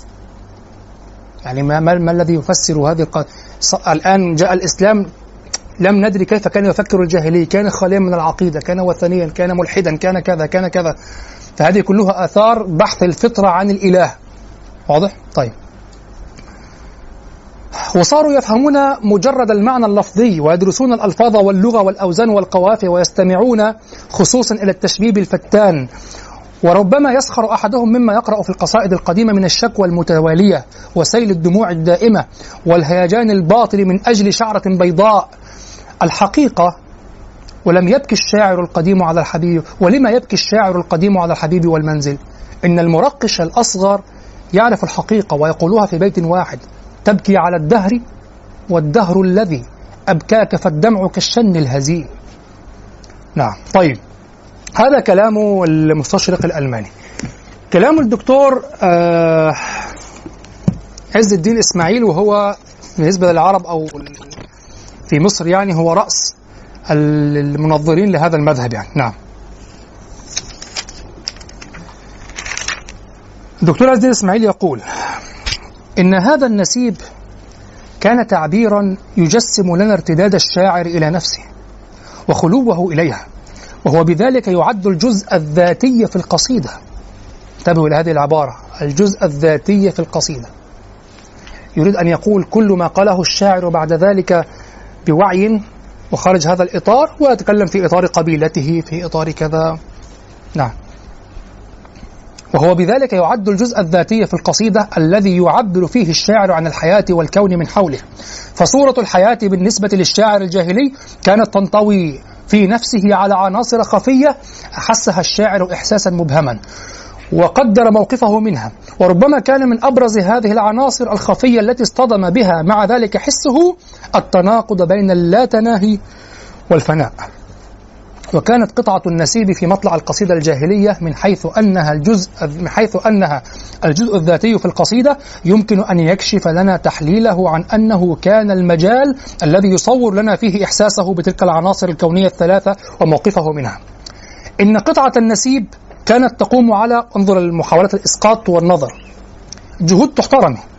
إن قطعة النسيب كانت تقوم على عنصرين أساسيين هما الوقوف على الأطلال وذكر المحبوب، وأن الشاعر لم يجمع بينهما عبثا واعتباطا في موقف واحد أو صورة واحدة، بل جمع بينهما ليرمز إلى الحياة والموت، أي الحب المهدد دائما برحيل المحبوبة، كذلك الحياة المهددة بالخراب ممثلة ممثلة أو ممثلة نعم ممثلة في الوقوف على الأطلال المقفرة. هذا إذا نظرنا إلى النسيب على أنه شكل من أشكال التعبير الأدبي. أما من الناحية النفسية فهو انعكاس لذلك الصراع الأبدي في نفس الإنسان وفي الحياة من حوله بين حب الحياة وغريزة الموت. فمقدمة النسيب في العصر الجاهلي تعبير عن أزمة الإنسان في هذا العصر وعن موقفه من الكون وخوفه من المجهول. ثم يقول، يعني طبعا هو ينتقد بعد ذلك كلام ابن قتيبة. نعم آه له كلام أيضا نقله هنا لم ينقله الدكتور سعد شلبي، نقله الدكتور حسين عطوان. نعم انظر ماذا يقول. يقول إننا ننظر إلى قطعة النسيب التي تتصدر القصيدة الجاهلية نظرة أخرى تختلف ونظرة ابن قتيبة اختلافا جوهريا. صار ابن قتيبة كلام القدماء وصار رأي ابن قتيبة. ابن قتيبة قال سمعت بعض أهل الأدب يقول، انظر لأنه الوحيد المنقول عن ال... صار الآن سيقدم هذا البحث على ماذا؟ أنه إبطال كلام القدماء.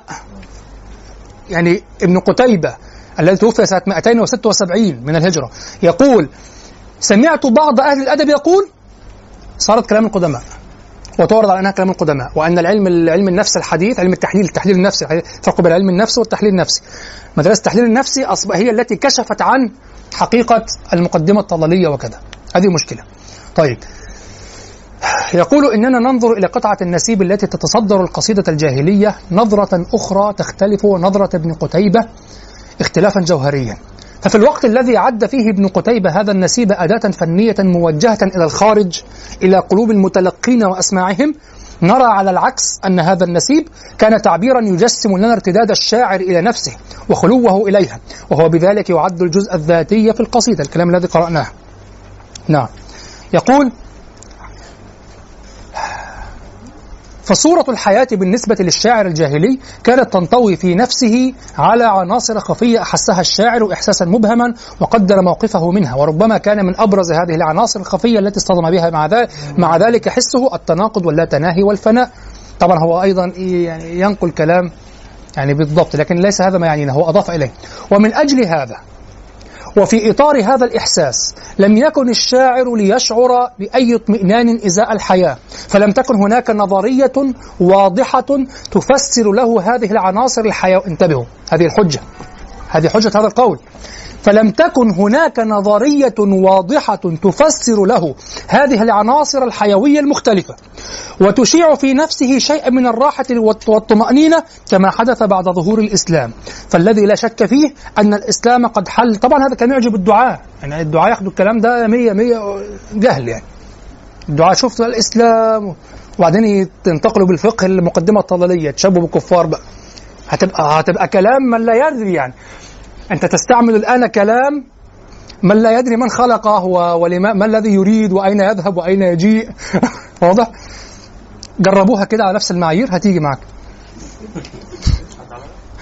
أنا متأكد أن الكلام ده طلع، وفي حد كلام الكلام ده أصلا؟ لو طلعت الكلام ده هتمشي كده. لو لو ترسخ أن المقدمة الطلالية هي أدب الكاتب الذي لا يدري شيئا، واضح؟ وأنه يقف ودايما يشتكي من الدهر وبيشتكي من كذا. آه ده ده غير بقى الدهر، دي حاجة تانية. كلام على الدهر دي قضية تانية. ده, ده شغل تاني خالص. آه. طيب يقول فالذي لا شك فيه أن الإسلام قد حل بالنسبة لمن تلقوه كثيرا من هذه المشكلات الوجودية المعلقة، ومن ثم تكتسب قطعة النسيب في مطلع القصيدة الجاهلية أهمية خاصة من حيث إنها الجزء الذاتي في القصيدة الذي يمكن أن يكشف لنا تحليله عن أنه كان المجال الذي يصور لنا فيه إحساسه بتلك العناصر الكونية الثلاثة وموقفه منها. ثم ينقل نفس القطعة يقول يعني الكلام يعني الوقوف على الأطلال وذكر المحبوبة هو ما يذكره في المقدمة، والشاعر لم يجمع بينهما عبثا واعتباطا إلى آخره. طيب ابتداء يعني آه هذا الكلام رد عليه البعض، أظن الدكتور حسين عطوان نفسه لما رد على المستشرق، نعم، يقول في قضية البحث عن الوجودية والدين وكذا، فيقول يعني أنا إيمانا مني أقول لا، هذا الرد ليس صحيحا، يعني لا يصح أن يكون ردا. يقول مهما قيل عن العصر الجاهلي من أنه عصر الفراغ الروحي فلا يصح أبدا أن نسحب صفة الوجودية وما يتبعها من تفكير دقيق وعميق في البقاء والفناء والكون والفساد على الشعراء الجاهليين جميعا، ومن أين لهم تلك الأفكار الراقية التي لا يتوصل إلى أمثالها إلا من ضرب بسهم وافر في العلم وتاريخ الأديان؟ من قال هذا؟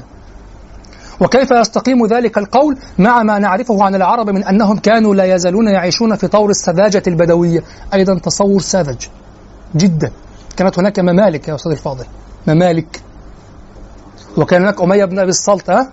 واضح أنه أسذج أسذج لو تدربت على قولك مستشزرات ستكون أسذج. وعلى طريقة المصريين يقول لك أبويا جاب لي حمار أتمشكح به، وإن ما تمشكحت بتهوش غير يتمشكحوا، تعرف؟ ما تمشكحت بتهوش على قواعد العامية مولانا. طيب أولا الذي يقرأ القرآن سيلاحظ أنه آه يعني هذا أولا يعني الذي يقرأ القرآن، طبعا هذه انتقاداتي، كل ما أعترض بهذه انتقاداتي، هذه الكتب اكتفى أصحابها بالطرح، والذي انتقد هي الأمور المذاهب ال الواضحة في الشذوذ أو الوضع كالتفسير الأسطوري وكذا، وأنا لا أعتمد في هذا النقد على كلام أنقله، وإنما هي تأملاتي منذ سنوات كنت أسجلها. هذا القول الذي قاله الدكتور حسين عطوان حينما يقول يعني العربي ساذج ولا يفكر حتى في قضية الفناء والوجود وكذا وكذا، أولا هذا ينفيه القرآن، لأن القرآن يجادل قوما معروفين الذين قريش أنهم يجادلون، فقريش يجادلون يجادلونك، هم يجادلون، قريش معروفون بالجدل أصلا. ولو نظرت إلى القرآن وإلى رقي الحوار القرآني ورقي الجدل القرآني ويقولون وقل لهم وكذا، تعرف أن الجدال كان قائما عنيفا جدا، وأنهم كانوا يفكرون في قضية الوجود والفناء وكذا. ثم هذا التصوير الساذج جدا اللي ممكن أخذه من الأفلام، عبلة قول لعبلك يا ع... قول لعبدك يا عبلة ما يتجمر يا عبلة، بيجيب لك لهجة بدوية في أفلام جاهلية ولابسين شماخات، يعني أنت الشماغات في السعودية دي تخيل، دي حديثة بالمناسبة هي عمائم أصلا، واضح؟ المهم والعقال وبتاع. آه بعض الناس متأثر، أظن وأظن كلام بعض الدكاترة يتأثر بهذه الأشياء، يعني الأشياء دي ممكن الدكتور شهادها في طفولته فتلقاها، تمام؟ زي مين أقول لك الشيماء بيجي في دماغك مين؟ بس والله عنترة في دماغك مين؟ فريد شوقي، بس مش هو. بيشكل عقلك ولا تصدق مش هو. بالمناسبة أنا عرفت من فريد شوقي لما كبرت، كنت في دماغي واحد كده أسود. المهم يعني ف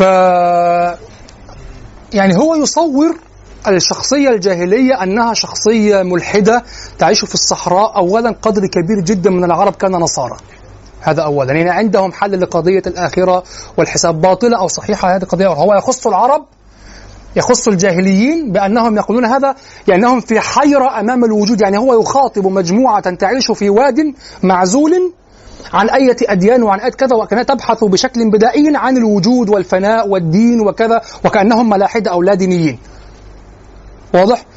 ثم هم ليسوا كذلك فقط عنادا، لا، هم كذلك مع البحث ومع التفكير يتأملون في الأطلال والخراب، ثم يبث حينما لا يجدون حلا، الإسلام طبعا أوجد حلا، حينما لا يجدون حلا يبثون هذا في ركوب الناقة والانطلاق وعد عما ترى ودع ذا وإلى آخره.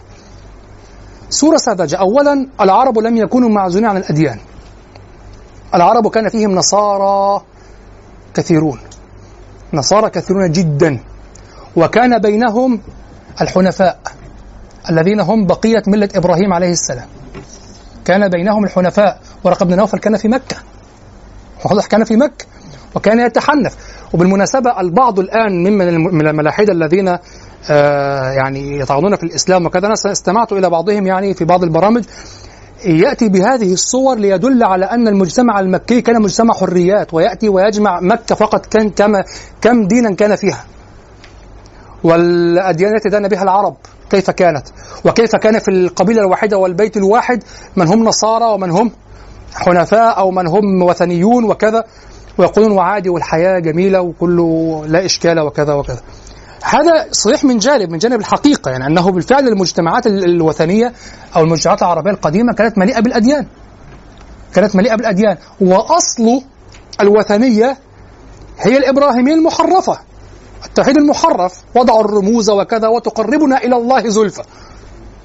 كيف تقول لا يعلم أين يذهب وأين يجيء، وكيف تعبر هذا التعبير؟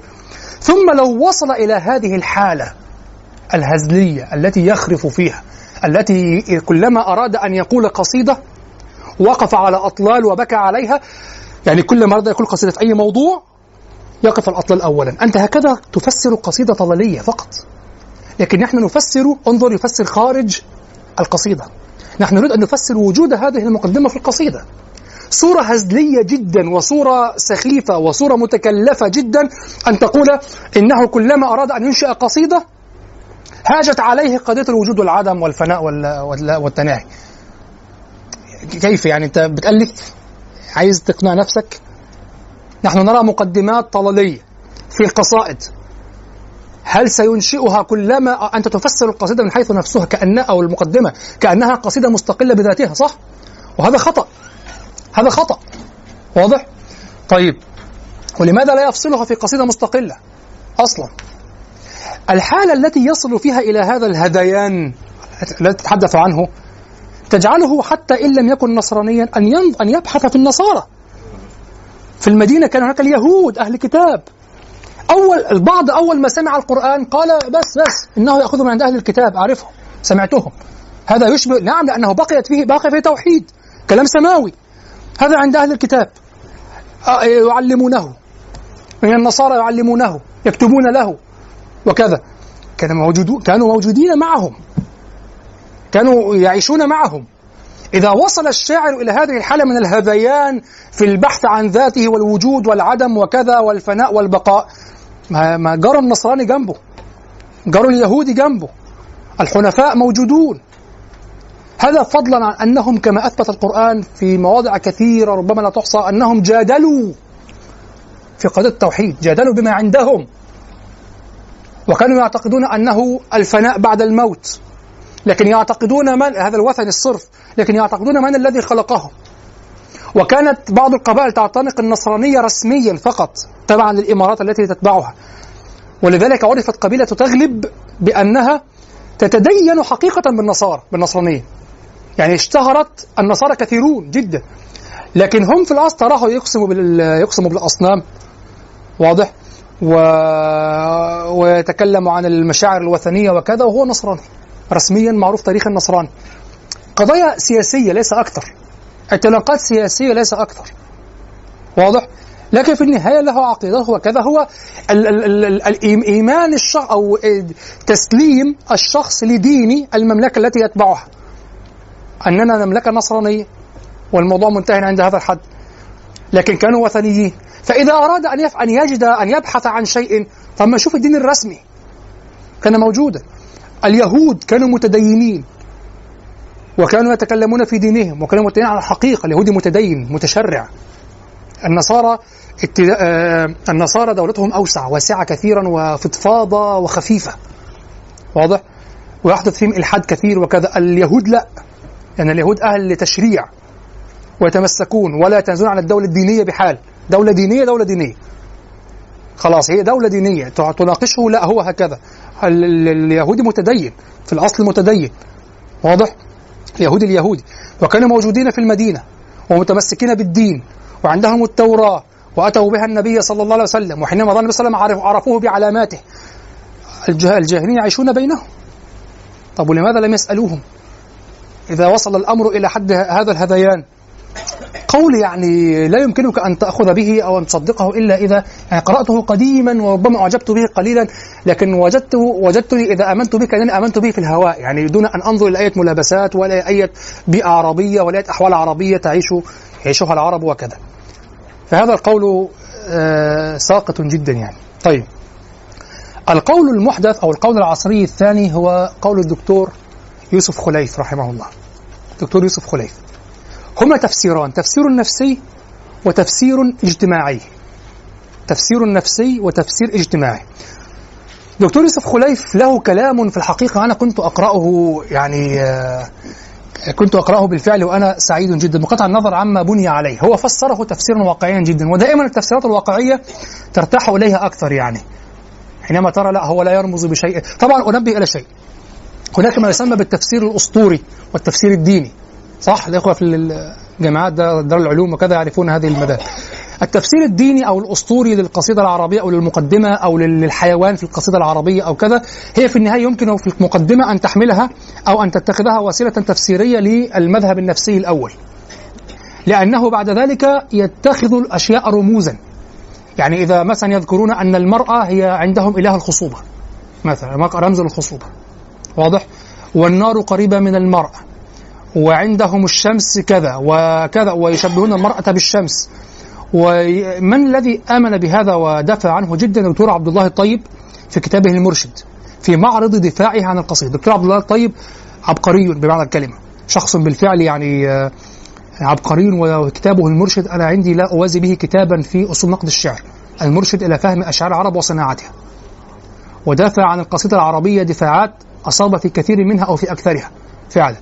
لكن مما أراه أخطأ فيه أنه فسر هذه المقدمة أو هذه بعض هذه المقدمات بالت... يعني جعل من أقسامها ما يسمى بالتفسير الديني أو الأسطوري، وهو سماها الرمز، وهي الرمزية التي نشأت ضمن اللسانيات في أو ضمن المذاهب التي اعتمدت على اعتمدت على النص، مذهب الشكلانية الجديدة الذي هو امتداد للكلاسيكية، واضح؟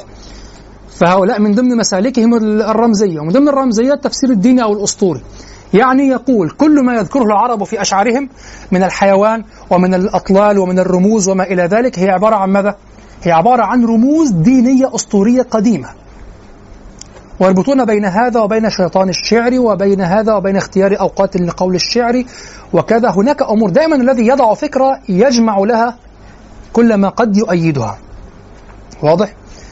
الدكتور يوسف خليف فعل نفس الشيء، ولكن كان تفسيره أمتع في الحقيقة. لماذا؟ لأنه بالفعل درس البيئة العربية دراسة آه يعني تستطيع أن تقول إنه نوعا أصاب، ولكنه كتب كتابة جميلة فيها جدا جعلك تشم التراب، يعني ترى الصحراء. تعرفون العربية، العربي أبدا لا يستغني عن عنيزة وخضر عنيزة والتراب والصحراء، والله نساء الدنيا لا تكفي. يعني خضر عنيزة يتراءى دائما فيها. تعرف خضر عنيزة؟ لا تعرفها. نعم، لو علمته أحببته. ماشي، جزاك الله خير. فحتى العرب حتى في حينما حتى فتحوا البلدان واستقروا في بلاد الفرس وبلاد ما وراء النهر وكذا، ظلت العروبة معهم. حتى في الأندلس بنو عباد وكذا ظلوا على العروبة وطبيعة العروبة، يتشوقون للصحراء وكذا، حتى وإن رفهوا وعاشوا في في البلاد الغنية وبلاد الوثيرة بالنبات والتي لا يرى فيها لون التربة، واضح، من من مما فيها من الزرع والزهور وكذا، لكن ظلوا عربا في داخلهم. ف وانا اقرا هذا ال... هذا الكلام عند الدكتور يوسف خليف كنت استمتع جدا، اخالفه لكن استمتع جدا من العرض، فربما يعني امتعكم معي فيما قراته كنوع من التخفيف لهذه الماده.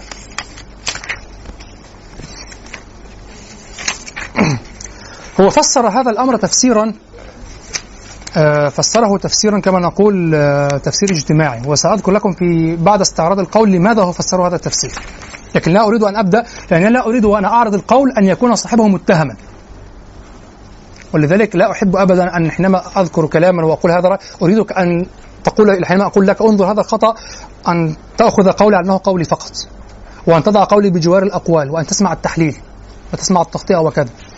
أما الذي أراه يوافق ابتداء وقبل أن يسمع أو كذا لمجرد أنني أستاذ أو كذا، أنا من داخلي لا أحبه وأتجاهله في الحقيقة، لأنني أعلم أن الصدفة هي التي جمعت بيني وبينه، وربما كان في مجلس آخر يخطئني وهو يقول صح ويضحك. لا أحب نتفق في الفكرة وأن تحلل الفكرة، وإذا خالفتني من نفس الطريق لا إشكال، بالعكس أحترمك جدا جدا. نعم.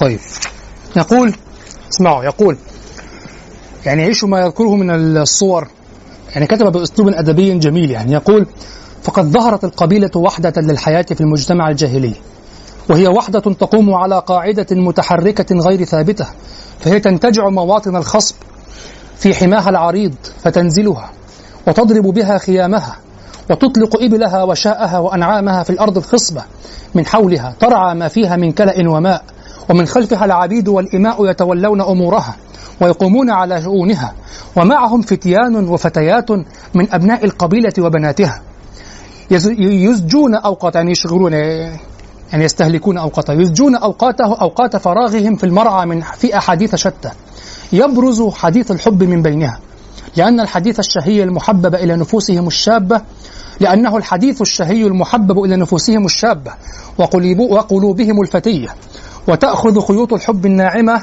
تمتد بين القلوب الصغيرة لتؤلف بينها قلبين قلبين، ثم تكون العودة إلى مضارب القبيلة، وفي قلب كل فتاة فتى وفتاة قصة حب ناشئة تنميها فرص اللقاء التي كانت تتاح من حين إلى حين في أثناء النهار وفي الليالي المقمرة وغير المقمرة أيضا.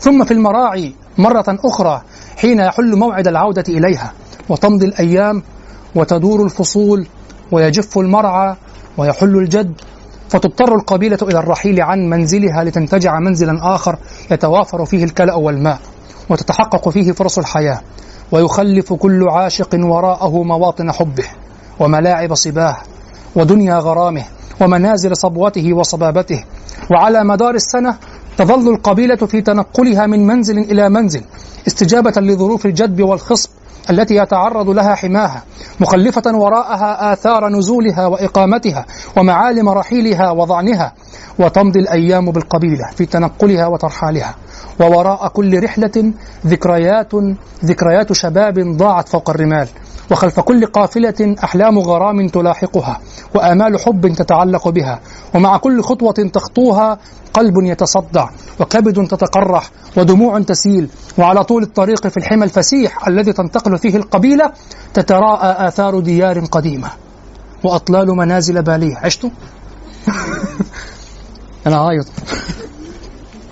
وعلى طول الطريق في الحمى الفسيح الذي تنتقل فيه القبيلة تتراءى آثار ديار قديمة وأطلال منازل بالية، ومعالم حياة قد عفت، وأنس قد استحال وحشة وإقفارة، وقطعان من الظباء والنعام والبقر الوحشي تروح وتغدو بعد أن خلا لها المرتع، وتثور ذكريات الماضي البعيد في نفس العاشق، وتخطر أمام عينيه مواكب حبه القديم، فإذا هو يستوقف صحبه لحظات يستعيد فيها أيامه الماضية ولياليه الخالية، ويبكي غراما عاش فيه فترة من شبابه وحبا عاش له شطرة شطرا من حياته. ثم يقول، هو يفسر هذا، انظروا هنا ماذا يقول. يقول: ومن المعروف أيضا أن مجتمع القبيلة الجاهلية كان يقوم على أساس عقد اجتماعي. طبعا أول ما تسمع كلمة عقد اجتماعي بيجي في دماغك مين؟ هم؟ والمذهب عموما اللي بيتخذ هذا أه؟ ولا المذهب الاتجاه الاجتماعي او الاتجاه الفكري او المذهبي اللي بيتبنى او يذكر كفيها؟ لا لا، كل ما طبعا درجات. الاتجاه الاشتراكي والمجتمع، الاتجاه اللي بيفسر كل شيء تفسير اجتماعي، والاتجاه الاشتراكي اللي هو بيقدم الادب للفكره والشيوعيه على مراتب طبعا، لكن كلها في الاتجاه اللي في اليسار ده. واضح؟ طيب يقول ومن المعروف، دققوا في الكلام لأني سأقف عليه، ومن المعروف أيضا أن مجتمع القبيلة الجاهلية كان يقوم أس... كان يقوم على أساس عقد اجتماعي بينها وبين أبنائها أساسه العصبية. ويقول القبيلة هناك عقد اجتماعي قوي، طبعا القبيلة مفهوم، كان العربي يقابل العربي انتسب، يعني أذكر اسمك ونسبك، انتسب، تسمى أو انتسب، انتسب دي يعني لا تذكر نسبك، فيذكر اسمه تبعا، أنا فلان الفلاني، لكن المهم الانتساب، أنه من بني فلان. من هذا؟ حتى أحيانا نقول من هذا العبسي، طب اسمه إيه؟ هو العبسي، واضح؟ نعم. لقي عبسيا، لقي غطفانيا، لقي كذا، نعم. وأن هذا، شوف ماذا يقول، يقول هناك عقد اجتماعي قوي بين القبيلة وبين الشاعر. طيب يتفرع من هذا إلى ماذا؟ دققوا في الكلام. وأن هذا العقد الاجتماعي فرض على شعراء القبائل عقدا فنيا آخر، عقد فني المرة دي.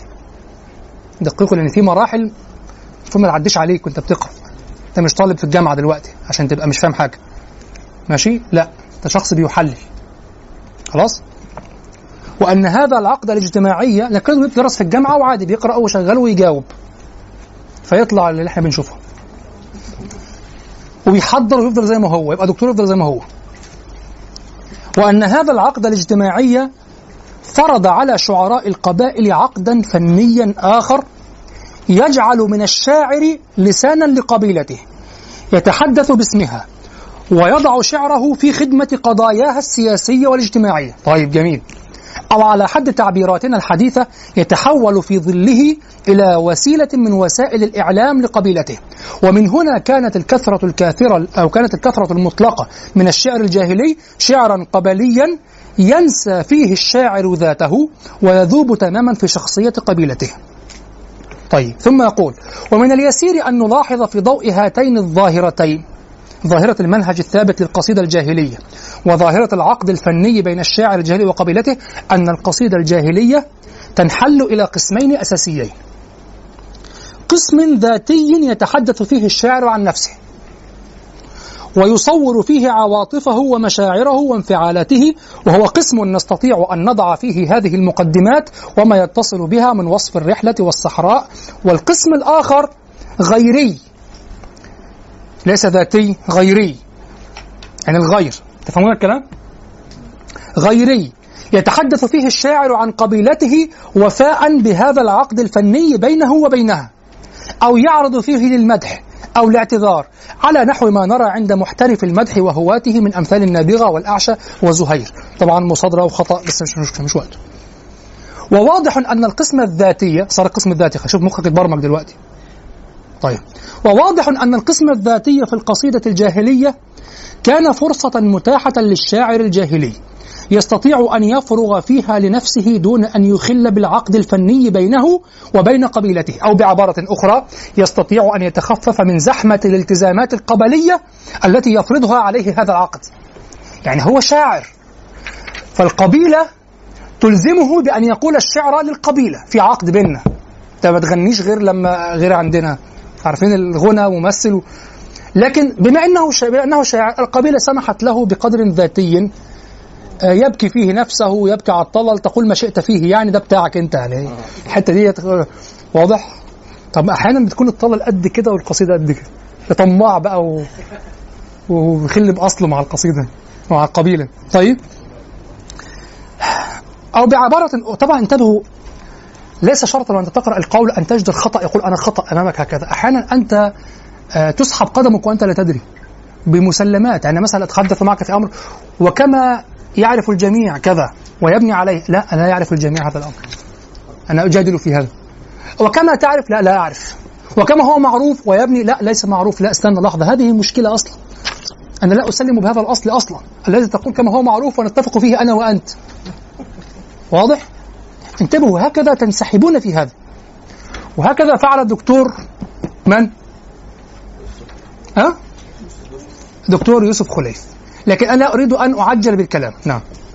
يقول أو بعبارة أخرى يستطيع فيها أن يتخفف من زحمة الالتزامات القبلية التي يفرضها عليه هذا العقد.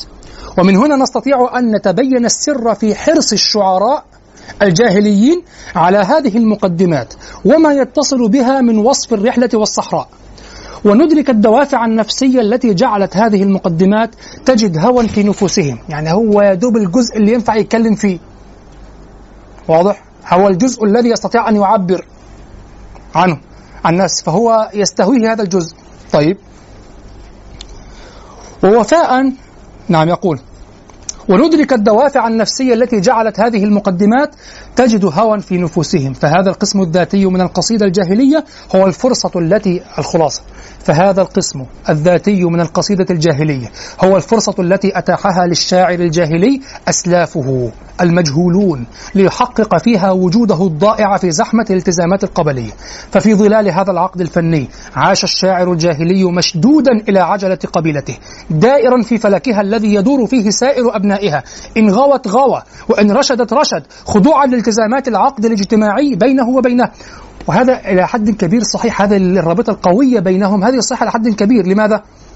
أصلا القبيلة تتفانى لأجل واحد، الواحد يمثل القبيلة، إذا أهين أهينت القبيلة كلها. ولذلك لما يتم خلع أحد من القبيلة ويذهب مع الشداد أو يذهب مع الصعاليك أو كذا يتصالك، تعلن ذلك، لا يمثلنا، هذا لا يمثلنا، لكن شخص يمثلها ينتسب إليها وأهين تقوم له القبيلة، تتفانى القبيلة، تموت في الحرب، واضح؟ فلذلك هو كان يفعل هذا عن رضا، هو بالفعل يعني يوالي جهة تواليه، مش إنك مطلوب منك عليك كذا وليس لك. طيب، ما كيف تخلص لمكانك؟ كيف تخلص لدولتك إذا كان كل شيء عليك؟ كل شيء عليك، إن أنت المحطة الأخير اللي بتحلب. يعني طب ماشي، ما أنا المفروض ليا استفادات أستفيدها كمواطن، ليا حقوق، لكن تجي على قفايا وتاخد من جيبي. يعني طب وبعدين؟ يعني هي الدول الدول تقوم، الدول والولاء للدول يقوم. كيف يقوم الولاء للدول؟ للدولة والإخلاص للدولة. أنك مواطن لك حقوق وعليك حقوق، واضح؟ ومن حقوقك أنك إذا أهنت في الخارج أو كذا أو كذا تقوم لك الدولة، والسفير يأتي وتتهدد الدنيا، تبقى مشكلة، لكن تتطنش خالص، ولكن ودبر أمورك. طب ما تدبر أنت أمرك وما تاخدش مني فلوس، ما تدبر أمرك أنت كمان. طيب، يقول ففي ظلال هذا العقد الفني عاش الشاعر الجاهلي مشدودا إلى عجلة قبيلته، دائرا في ودي بالمناسبة من فوائد الدولة الاشتراكية الحقيقية. الدولة الاشتراكية الحقيقية بتقوم بالفعل لشخصها لفردها. الاشتراكية الحقيقية، الدولة الاشتراكية الحقيقية بتقوم للفرد. تفضل. في العرب لا، في روسيا، في روسيا إلى حد كبير قليلا، لا قليل، في روسيا إلى حد كبير قامت، لكن لمدة قليلة طبعا. قامت. أنا عشت في روسيا في في في الثمانينات، في أول الثمانينات، كنت طفل، كنت بنزل بالروبل اللي عليه صورة لينين، ماشي، وبشتري حاجات في محل اسمه الديمقروشكي، وبشتري ال ال الأشياء منحوت عليها السعر، وما زالت عندي بعض الأشياء من روسيا إلى الآن، الأشياء قيمة جدا ومنحوت السعر بتاعها، يعني منحوت. وصحيح اه في في في اجحاف في المساواه، واخد بالك، ان كل الشركات، كل من اول مدير لحد كده كله ينزل ينظف، كل ما فيش مراعاه للمقامات او كذا، هو المقام مقام عمل بدني فقط. صحيح الجو ما زال، مع ان في الثمانينات قد خلاص بتودع الاشتراكيه، لكن الروح موجوده، يعني الروح باقيه. طبعا الامم ما بتروحش في يوم وليله، الروح بتظل جيل مثلا، واضح؟ آه ومع ذلك يعني كانت في نهايتها، ومع ذلك الروح الباقيه، قضية إن فلان ده هذا مواطن ويسترجع حقه ويقدر ياخد حقه، وكان ده كان موجود إلى حد إلى حد كبير. لكن المشكلة لما تبقى متوزع توزيعة صعبة شوية، تكون الأسعار رأسمالية والرواتب اشتراكية. يعني أنت بتعمل إيه؟ كيف تعيش يعني؟ يعني الرواتب روسية والأسعار أمريكية، طب كذا تفعل؟ تفتح الدرج على طول. هتفتح الدرج، أي حاجة اسمها مجاني لازم تزق منك، يعني تدي الراجل خمسيناية، مش عارف ايه. ايوه، طب يجي واحد، جبت منتج، يجي شخص يركبه لك كذا، جاي لك السكه وهو منتظر منك، يعني انت حفظا لما الوجه بتدي له شيء، يعني مش اقل من ثلاثين أربعين حاجه كده في ايده، وهي تركيب مجاني خاص بالشركه، يعني انت دافع ثمن كل شيء، لسه الراجل عشان الراجل اللي جه ده يعني. طب ما هو فعلا انت تفكر فيها، يعني تفكر فيها مواصلات اللي هو جاي، حتى لو اخذها من العمل، شو هو بياخد ايه، بيصرف ايه، انت فاهم ازاي؟ اسعار عامله ازاي، بيقبض كام، والسعر عامل، ما انت عارف اسعار الشركات والقبض عامل ازاي، الأسعار، الرواتب الاشتراكية والأسعار الرأسمالية، معروف. ماذا يفعل؟ حرامية، خلاص، حرامية، رشوة، إكرامية، التأويلات ذوقية ذوقية كده يعني منك يعني ها الحال لما تبقى مش محصل. يعني في مرة كنت تبع روسيا بعدين بقيت تبع أمريكا، بس أنت مش تبع دي ولا دي قوي، فأنت مش عارف تطبق، يعني أنت ارسى على بره عشان نعيش في نظام لازم نعيشه. بالظبط، يعني في نظام يا يعني إما تكون اشتراكي، لكن ما ينفعش تخصص الشركات وتبقى الشركات كلها أموال، تبقى الأسعار كلها المنتجات أسعار رأسمالية كلها، وأنت بتدي رواتب اشتراكية. يعني بتقول له بص الحكومة بياخد كام وأنت بتاخد كام، الحكومة دي من أنا عبد الناصر، ما هو لسه الشقة في وسط البلد الإيجار ب خمسة جنيه، الشقة في وسط البلد الشقة مئتين متر ثلاثمئة متر الإيجار قديم، الإيجار ب خمسة جنيه ونص، واللي صاحب اللي قاعد في الشقة بيدي بيدفع الإيجار عشان بس ما يرفعش عليه التاني شكوى إنه ما دفعش، خد وهات الفلوس هات الوصل، وعشان بس يبقى ما يقولش بص ما بيدفعش، لا خد يا عم الخمسة ونص أهم هات الوصل. الشقة دي ما تأجرش مش أقل من كام، خمسة آلاف خمسة آلاف إيه سبعة آلاف الشقة زي كده في وسط البلد، خمسة آلاف في مدينة نصر. واضح؟ طيب يقول ففي ظلال هذا العقد الاجتماعي عاش الشاعر الجاهلي مشدودا إلى عجلة قبيلته، دائرا في فلكها الذي يدور فيه سائر أبنائها، إن غوت غوت وإن رشدت رشد، خضوعا لالتزامات العقد الاجتماعي بينه وبينها، ووفاء لرابطة العصبية القبلية التي تربط بينهم. هو عايش شريف، عايش بشرف أنه منتسب لدي. واضح؟ نعم. فلم يكن هناك بد من أن يحاول الشاعر النفاذ، طب بيحلل يعني من أين جاءت هذه المقدمة، فلم يكن هناك بد من أن يحاول الشاعر النفاذ من وراء هذه هذا الستار القبلي ليصل إلى أعماق نفسه يستشفها ويعبر عنها ويصور ما يدور فيها من مشاعر ذاتية، وهي محاولة استطاع أن يحققها عن طريق هذه المقدمة وما يتصل به لو فصل الرحلة والناق، أو بعبارة أخرى عن طريق هذا القسم الذاتي من القصيدة أو من قصيدته. وبهذا نستطيع أن نضع هذه المقدمة في وضعها الطبيعي من القصيدة الجاهلية، ونفسرها تفسيرا واقعيا يرتبط بطبيعة البيئة التي ظهرت فيها من ناحية، وطبيعة الحياة الاجتماعية التي عاشت في ظلها من ناحية أخرى، دون أن نتكلف فروضا أبعد ما تكون عن طبيعة هذه البيئة وهذه الحياة، أو نتعسف تفسيرات نسلك من أجلها سبلا غريبة أبعد ما تكون عن نفسية الشاعر الجاهلي. وهو تفسير يؤكده هذا من شواهده أيضا، وهو تفسير يؤكده تتبعنا للمجال الموضوعي الذي كانت تدور فيه هذه المقدمة والاتجاهات التي اتجهت إليها. أنه يقول بعد ذلك أن تسترى أنواع المقدمات طللية، هو حصرها في طللية وغزلية وخمرية وفروسية وبكاء شباب وطيفية، هي طيف الخيال. يقول تلاحظون الرابطة بين كل هذه الأشياء أنها متع الحياة التي يذهب إليها الشاب عادة ليبدد بها فراغه، وكذا لطبيعة الحياة العربية التي كانت تقوم على المرعى وما إلى ذلك، وطبيعة العلاقات التي نشأت باشتراك القبيلتين في المرعى الواحد، ثم تفرق القبائل وانتقال القبيلة في كل مكان يقابل أطلالا وكذا، وكانت له فيها حبيبات وما إلى ذلك. طيب يقول فهذا القسم الذاتي من القصيدة الجاهلية مقدماته باتجاهاتها المتعددة وما يتصل بها من حديث الصحراء. إنما حلو حديث الصحراء، كلمة حلوة صح؟ جميلة جو الصحراء، حديث الصحراء. وما يتصل بها من حديث الصحراء إنما هو في حقيقة أمره محاولة لإثبات وجود الشاعر الجاهلي أمام مشكلة الفراغ في حياته، وهي مشكلة لم يجد لها لم يجد حلا لها إلا عن طريق هذه المتع التي لم يجد مكانا للتعبير عنها في زحمة الالتزامات القبلية إلا في مقدمات قصائده، سواء أكان هذا التعبير تشبثا بها كما نرى في المقدمات الغزلية والخمرية ومقدمات الفروسية، أم كان تشبثا بذكرياتها كما نرى في مقدمات الأطلال والبكاء على الشباب والتحسر على طيف الحبيبة الذي تذهب به اليقظة. ومن هنا كان هو انظروا ماذا يفعل، يحاول أن يفسر كل ظواهر الاستقراء في ظل هذه الفكرة. ومن هنا كان طبيعيا جدا أن تخلو قصائد الرثاء، الرثاء ليست فيه هذه القصائد، كان طبيعيا جدا أن تخلو قصائد الرثاء من هذه المقدمة، لأن مقامها ليس مقام لهو أو متعة. يعني عيب أن الشاعر يشوف نفسه في رثاء اللي هو القسم الذاتي يعني. لأن مقامها ليس مقام لهو أو متعة، ولأن الموت الذي يتحدث عنه الشاعر قد وضع حلا نهائيا لمشكلة الفراغ التي كان يحاول بوسائله المختلفة أن يجد حلا لها، وهي وسائل لم يعد للحديث عنها مكان في هذه القصائد. طيب الآن أقول لكم ملاحظاتي على هذا القول. أول كل شيء أول كل شيء نلاحظ أن هذا لم يراعي أو أنه نظر إلى القصيدة هو ما يشترك فيه مع قول المستشرق الألماني فالتر براونه، وهو أنه لم ينظر إلى المقدمة على أنها جزء من قصيدة، فلم يفسر لنا علاقة مقدمة بقصيدة، إذن هو يقر هنا الفصل. طيب ولماذا ظل العرب يحتفظون كيف ولماذا ظل العرب يحتفظون بهذه المقدمة في هذه القصيدة؟ لماذا لم تفصل بسهولة؟ هذه الملاحظة الأولى، أنها آه أنه فقط نظر إليها من خلال كونها، يعني عملها هو والمستشرق الألماني عز الدين إسماعيل وهذه المدرسة النفسية، عملوا القصيدة زي قلت لكم في التحرير في الأول، فرق بين أن نفسر المقدمة على أنها جزء من قصيدة وبين أن نفسرها وحدها.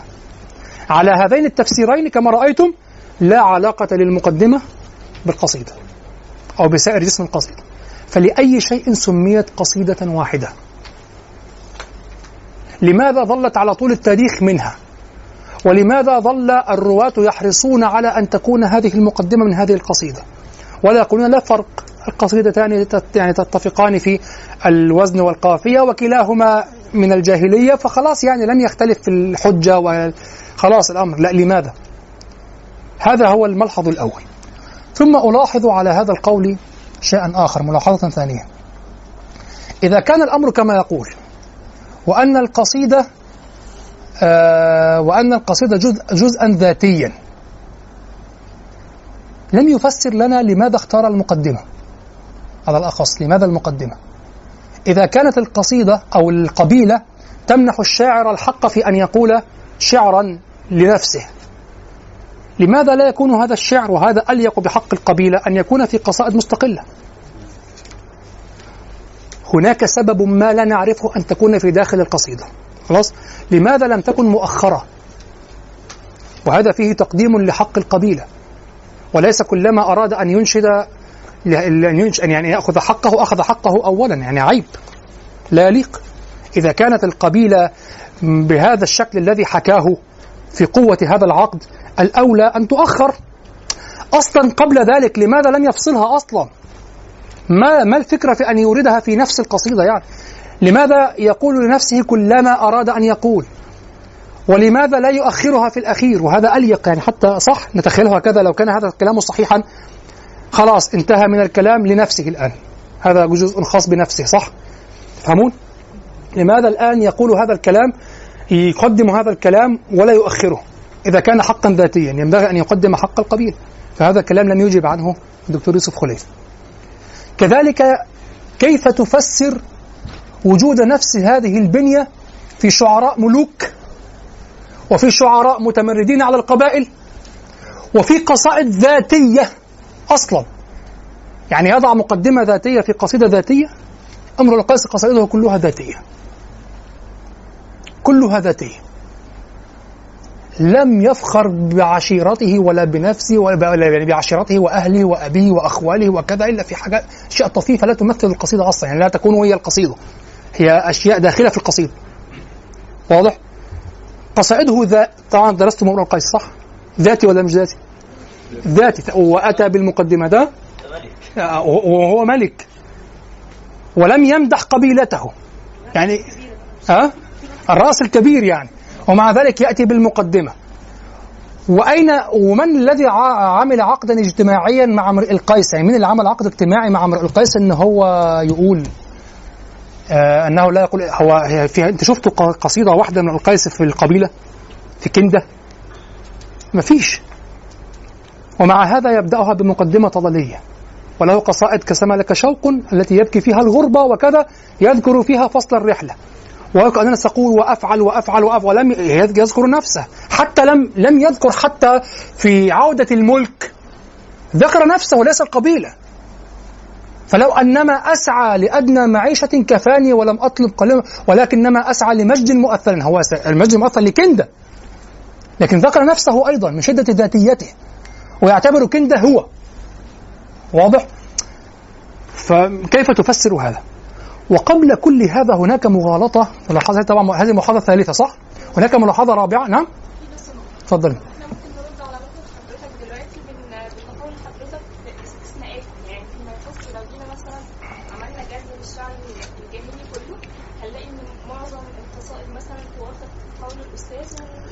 مضبوط. إذن يلزم من القصائد التي ليست على هذه الطريقة ألا تكون فيها مقدمة. أي ما تعليلها كيف تعلل؟ كثيرة ليست قليلة بالمناسبة، كثيرة ليست قليلة، ليست قليلة بالنظر إلى أنها تؤثر في الفهم، ليست قليلة. الاستثناءات شأنها يكون قليلة يعني. لا الاستثناءات نعم لا أن تكون قليلة، لكن هذه الاستثناءات في الشعر الجاهلي كثيرة. كثيرة تثبت أن الغرض شيء آخر، يعني هو أصلا لم يثبت القاعدة حتى يشد عنه شيء. هناك شطر لم يفسر كبير، بل امرؤ القيس من أقدم من قال المقدمات الطلالية الفنية بهذا الشكل.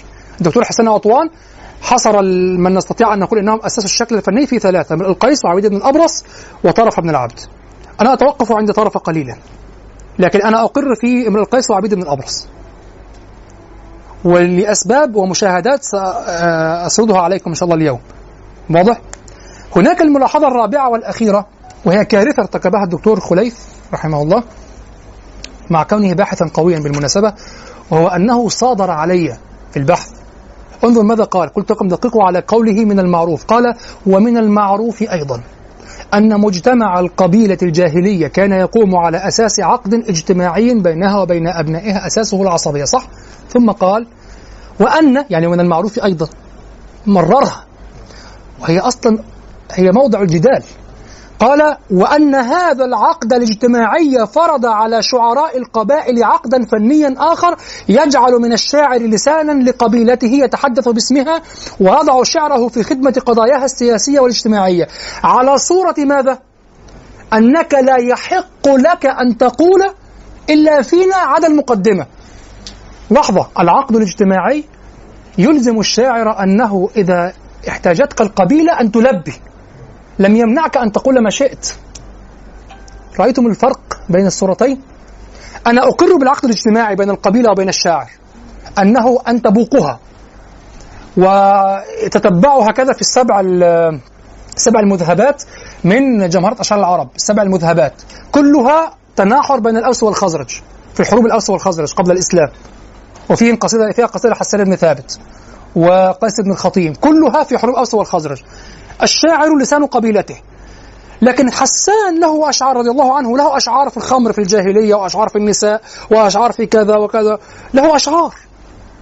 يعني القبيلة قبيلته الأنصارية إذا دعته لبى لا يمتنع، لكن هي لم تحجر عليه أن يقول الشعر حتى يكون كما يقول هنا المتنفس المقدمة، فضلا عن لماذا المقدمة وليست مؤخرة. واضح؟ هناك مشكلة في هذا السطر العقد الاجتماعي، لأنه أقر، قال ومن المعروف أيضا، انتبهوا، قال ومن المعروف أيضا أن العقد الاجتماعي فرض على شاعر القبيلة عقد فني أن يكون لسانا لها. طب جميل، ثم فسره بأنه ينفس عن نفسه، فماذا مرر لك في هذه العبارة التي توافق على ظاهرها لكن بمحتوى آخر؟ وضع لك محتوى مختلف، ما هو؟ أن القبيلة منعته أن يقول ما شاء. لا، القبيلة ألزمته أن يقول في حقها ما شاء، لكن لا القبيلة ولا غير القبيلة تحجر على عربي. انتبهوا إلى هذا، شخصية العربي نافرة، ولذلك كان منهم شذاذ. هو بيعتبر الشعر مجرد مواطن في الدولة الحديثة، ولذلك لا تعجب إذا عرفت أن الدكتور في يوسف خليف كان من مناصري الدولة الاشتراكية في مصر، وكان من الأبواق التي كان من الأبواق التي تحاول أن تكيف الأدب للنظرية الدولة الاشتراكية. هكذا كان يوسف خليف، وكان من أنجح من تتبع هذا وفعل هذا، لكن الكلام عند التحقيق يعني مليء بالثغرات. واضح؟ شوف هو ماذا يقول، أنت بد أن تحلل الكلام، لا تقرأ كذا. وأن هذا العقد الاجتماعي فرض على شعراء القبائل عقدا فنيا آخر يجعل كذا وكذا. طب جميل، أنا أوافق، يجعل منه لسانا لقبيلته، آلة إعلامية لها، جميل، ينصرها بالقصائد. وهذا كان في الإسلام، النبي صلى الله عليه وسلم دعا حسان بن ثابت اهجوا قريشا، طبيعي، حرب قائمة، حرب هي حرب أدبية، العرب يؤلمهم الهجاء، ليسوا ليسوا مثلنا، أن تهجوهم هذا يقتلهم يعني. واضح؟ أن أن يسير في العرب كما قال زهير بن أبي سلمة فإن الشعر ليس له مرد، إذا ورد المياه به التجار هذا يقتلهم، يدفعون لك آلافا ما يقابل الديات حتى تقول قصيدة فيه. واضح؟ حتى لا تقول قصيدة فيهم تهجوهم فيها تسير في العرب. كانوا يشعرون، كان عندهم حس، كانوا يشمون كان في دم، واضح؟ الآن عادي تشتمه عادي يعني، ولا عادي. ها؟ لا لا لا لا حسب حسب لا هو يكفي أن يقول قصيدة ويتنقلها الناس خلاص. لا لا هناك الشاعر، كل شاعر معروف له رواة وله أبواق تنقل عنه. إذا قال شاعر، الشاعر جلسوا إليه وتحملوا عنه ثم انتشروا ينشرون الشعر، انتهى خلاص. وإذا نزلوا، إذا إذا حلت القبيلة بمياه، مياه يعني المياه يعني عندها ناس يقيمون عليها، كما قال زهير يتهدد من يتهدد بعض من سرق إبله أن يرجعه وإلا هجاه. قال في آخر الأبيات الثمانية قال: فإن الشعر ليس له مرد إذا ورد المياه به التجار. يعني لو أنني وجدت تجارة التجار يعني المسافرين وحملتهم القصيدة ونزلوا مياها مش هترجع خلاص.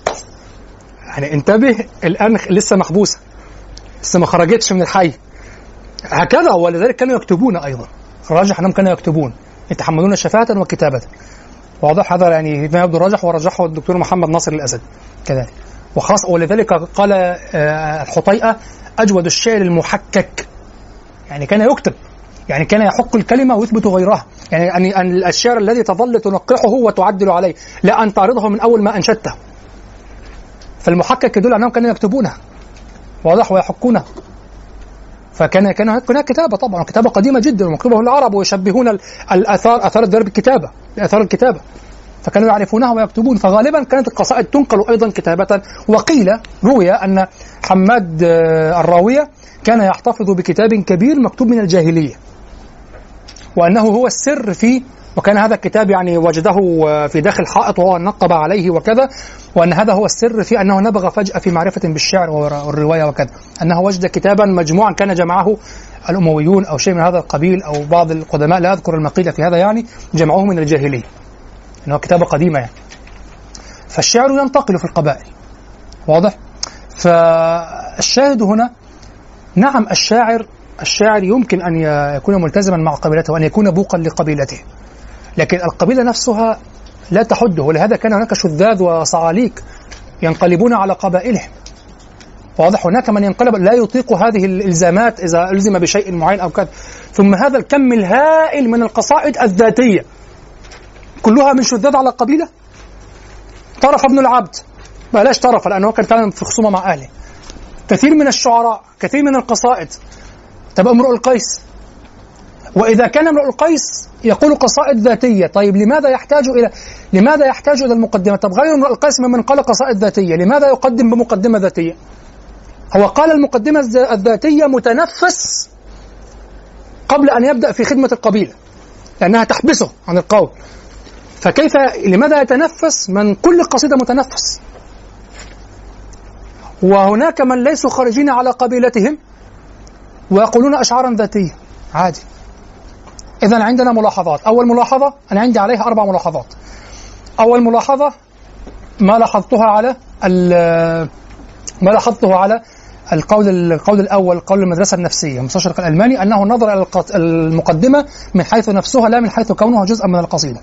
أقوله الثاني المصادرة التي صنعها هنا، حينما قالوا من المعروف ومن المعروف، ثم درج لي قولا لا أسلمه له، وهو جعلك تسلم دون أن تشعر أن القبيلة منعته بموجب العقد الاجتماعي.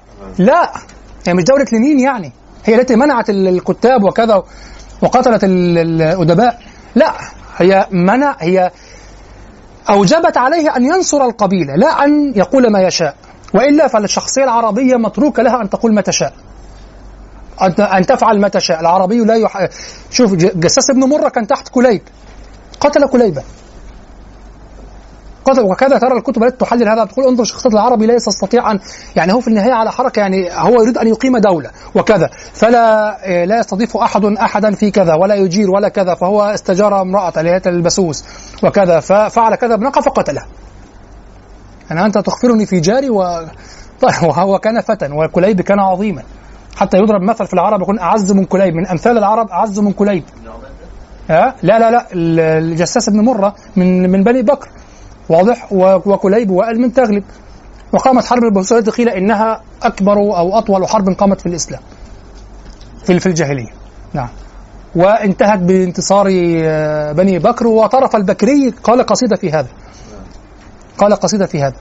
نعم، في يوم قضه، يوم تحلاق اللمم، آه هل تذكرونها؟ آه مطلع القصيده، احفظ ديوان طرفه. ماذا قال؟ آه هل تذكرون كذا يوم تحلاق اللمم؟ هذه قافيه القصيده. يوم تحلاق اللمم، نعم. سألوا عنا الذي يعرفنا من قوانا يوم تحلاق اللمم، لما حلقوا الشعور وكذا، وقصيده صحيحه يعني، واضح؟ وفخر ببكر وكذا، اهو فخر ببكر، فخر بقبيلته، وهو يقول قصائد ذاتيه كثيره. نعم. طيب، إذا الملاحظة الثانية هي المصادرة التي مررها فيه في مذهبه أنها منعت الشاعر، وهي لم تمنع الشاعر، ألزمته نصرتها ولم تمنعه أن يقول، فرق بين الاثنين. ثم بعد ذلك، نعم، ماذا نقول؟ لماذا حدد المكان أنها مقدمة؟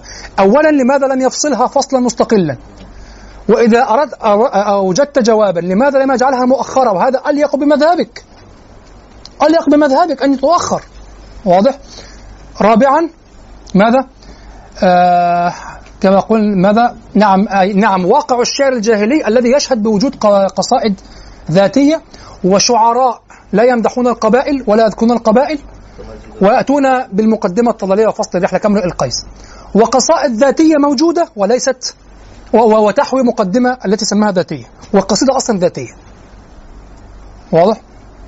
فإذا هذا أيضا هذا القول. خلاصة القولين خلاصة القولين القولان يشتركان القولان يشتركان في أنهما نظرا آه نظرا إلى المقدمة من حيث نفسها، ولم ينظر إليها آه نعم من حيث نفسها لم ينظر إليها من حيث كونها جزءا من القصيدة. ولكن في الحقيقة قول الدكتور الإنصاف، يعني يوسف خليف، أكثر منطقية وأخف ضررا من قولي آه القول الأبله للمستشرق الألماني، قول أبله، قول هزلي، لأنه يقول آه يعني أنا لا أريد أن أعرف ما هذه العلاقة والصدفة عند هذا الكم من الجاهليين أنه ين يعني يعني تهيج عليه فكرة العدم والبقاء والحياة والفناء وكذا، لما لما يريد أن ينشد في أي موضوع، ونص على أنها جزء ذاتي أيضا، صح؟ أيضا قالوا جزء ذاتي، يعني سيقول في القبيلة أو كذا، ولكن قضية الحياة والفناء، الحياة والموت والعدم وكذا. طب ولماذا طب لماذا لم يقلها في قصيدة واحدة؟ هو لم يقل بقول يوسف خليفة في الإلزام القبيلة، يعني يمكنك أن تنشدها وحدها بالخارج، لماذا لم تنشد؟ لماذا لا لا تفكر فيها عند أي قول آه إلا عند أن تقول قصيدة في معنى معين يتعلق بالقبيلة أو نحو ذلك؟ ما الفكرة؟ ما العلاقة؟ فقول هزلي وفيه نوع من العته والبله. إيه. نعم، تفضل.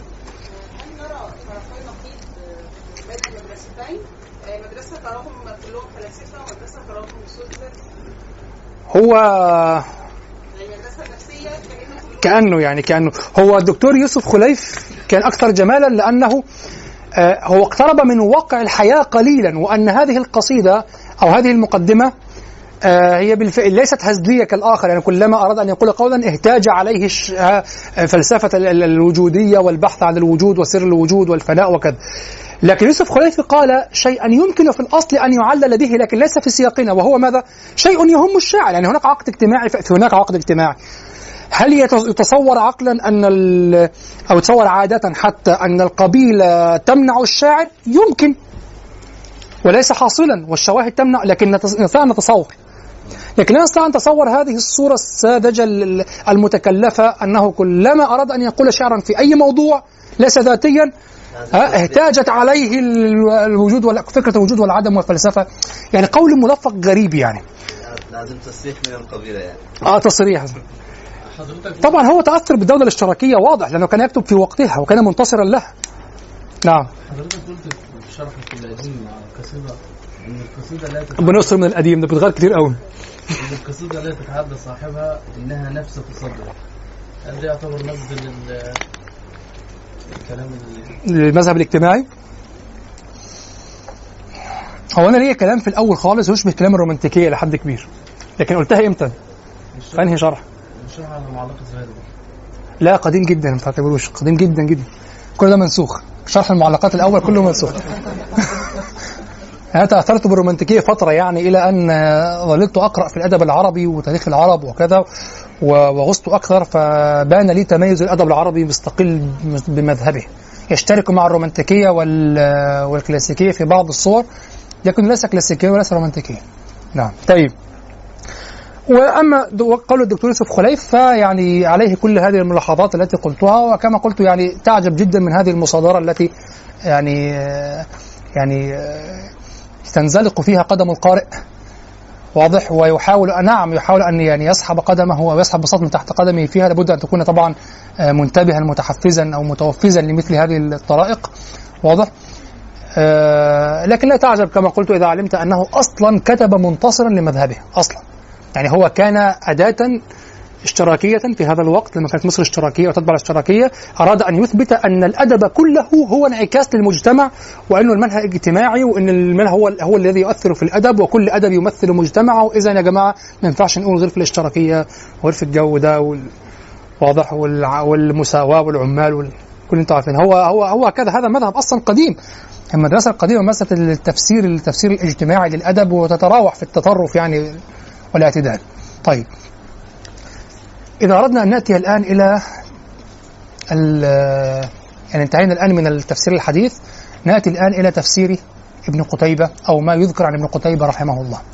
وهنا أذكر بالتحرير الأول الذي قلته، إن أن تقول هذا قول أحد القدماء يختلف عن قولك هذا قول القدماء. أنا سأقرأ معكم الآن قول ابن قتيبة من كتاب الشعر والشعراء، ثم نحلل هذا القول ويعني نقف على ما فيه. يقول: وسمعت بعض أهل الأدب، كذا يقول ابن قتيبة في مقدمة كتابه الشعر والشعراء. هذا كتاب لطيف ظريف، يعني كتبه في الأدب في الشعراء وبعض أشعارهم وجو بعض الجيد من أشعارهم وكذا وما يؤخذ عليهم، كتبه للكتاب في وقته يعني يستفيدون منه، لكن ليس مصدرا تحريريا، ليس مصدرا توثيقيا مسندا ككتاب الأغاني الأصفهاني أو كذا، هذا أعظم وأكبر مصدر يعني. نعم. يقول: وسمعت بعض أهل الأدب يذكر أن مقصد القصيد، شوف، وسمعت بعض أهل الأدب يذكر أن مقصد القصيد إنما ابتدأ فيها بذكر الديار والدمن والآثار، فبكى وشكى وخاطب الربع واستوقف الرفيق ليجعل ذلك سببا لذكر أهلها الضاعنين عنها، إذ كان نازلة ال... إذ كان نازلة العمد في الحلول والضعن على خلاف ما عليه نازلة المدر، لانتقالهم يعني اللي هم أهل الطين وأهل الوبر يعني. واضح، لانتقالهم من ماء إلى ماء، وانتجاعهم الكلأ، وتتبعهم مساقط الغيث حيث كان، ثم وصل ذلك بالنسيب الذي هو الغزل يعني، ثم وصل ذلك بالنسيب فشكى شدة الوجد وألم الفراق وفرط الصبابة والشوق. لماذا؟ هذا هو المذهب، ليميل نحوها القلوب ويصرف إليه الوجوه، وليستدعي به إصغاء الأسماع إليه. يعني لا لا فائدة من ذكر المقدمة الطلالية إلا ماذا؟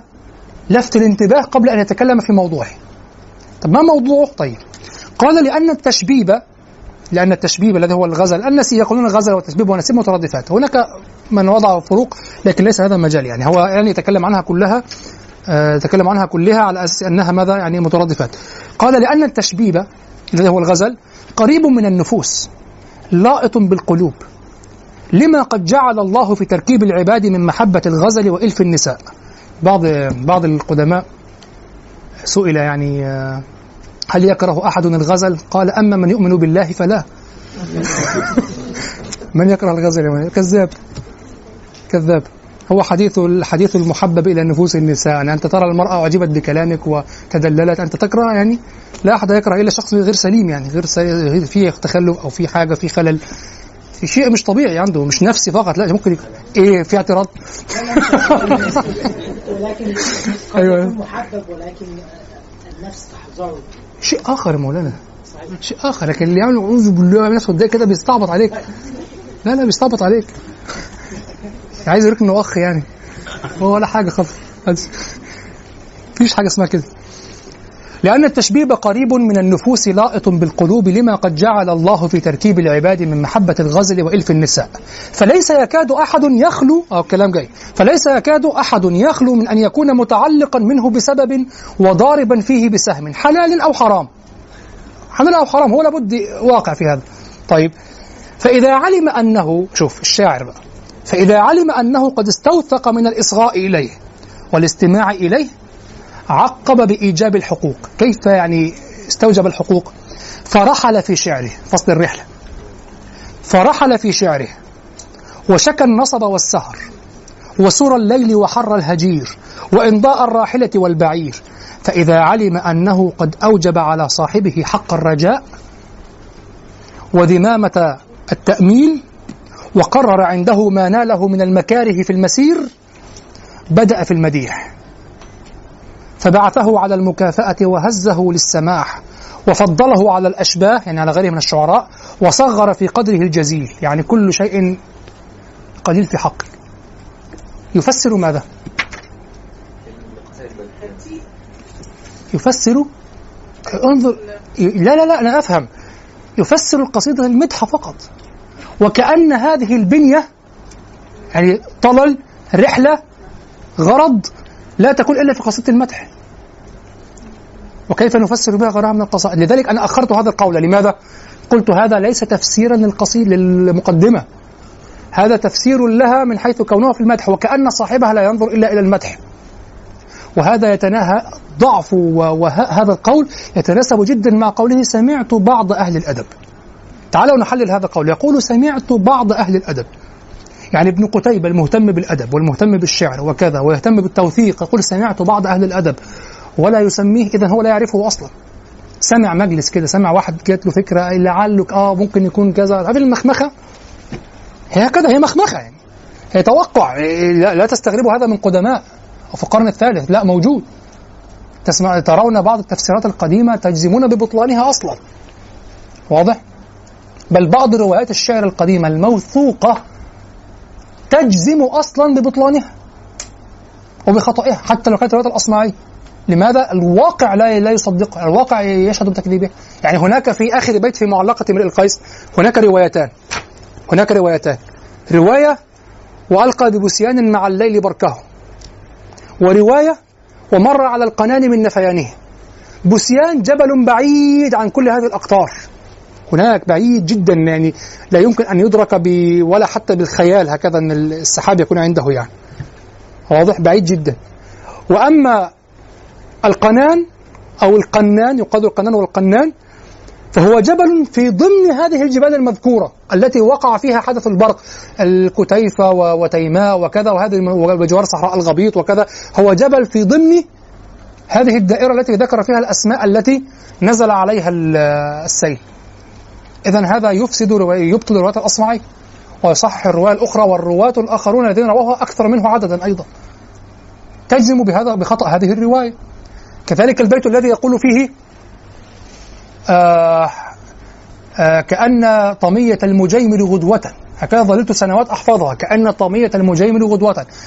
طمية، جبل طمية الموجود الآن ومن قديم أيضا على هذه الهيئة، هو هضب أصلا، هضبة يعني هكذا،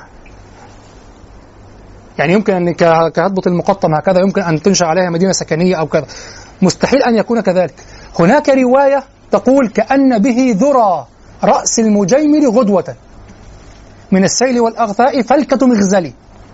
فلكة المغزل يعني تعرفون فلكة المغزل، هكذا شكل مخروطي اسطواني وحوله الصوف يغزل، فهي هكذا شكل، شفت الكوز طرطور هكذا، وحولها القطن أو الصوف المنفوش هكذا، وهي بالضبط هكذا، هي قاعدة يعني يستدير حولها الصوف، ثم هي مخروطية خشبية هكذا.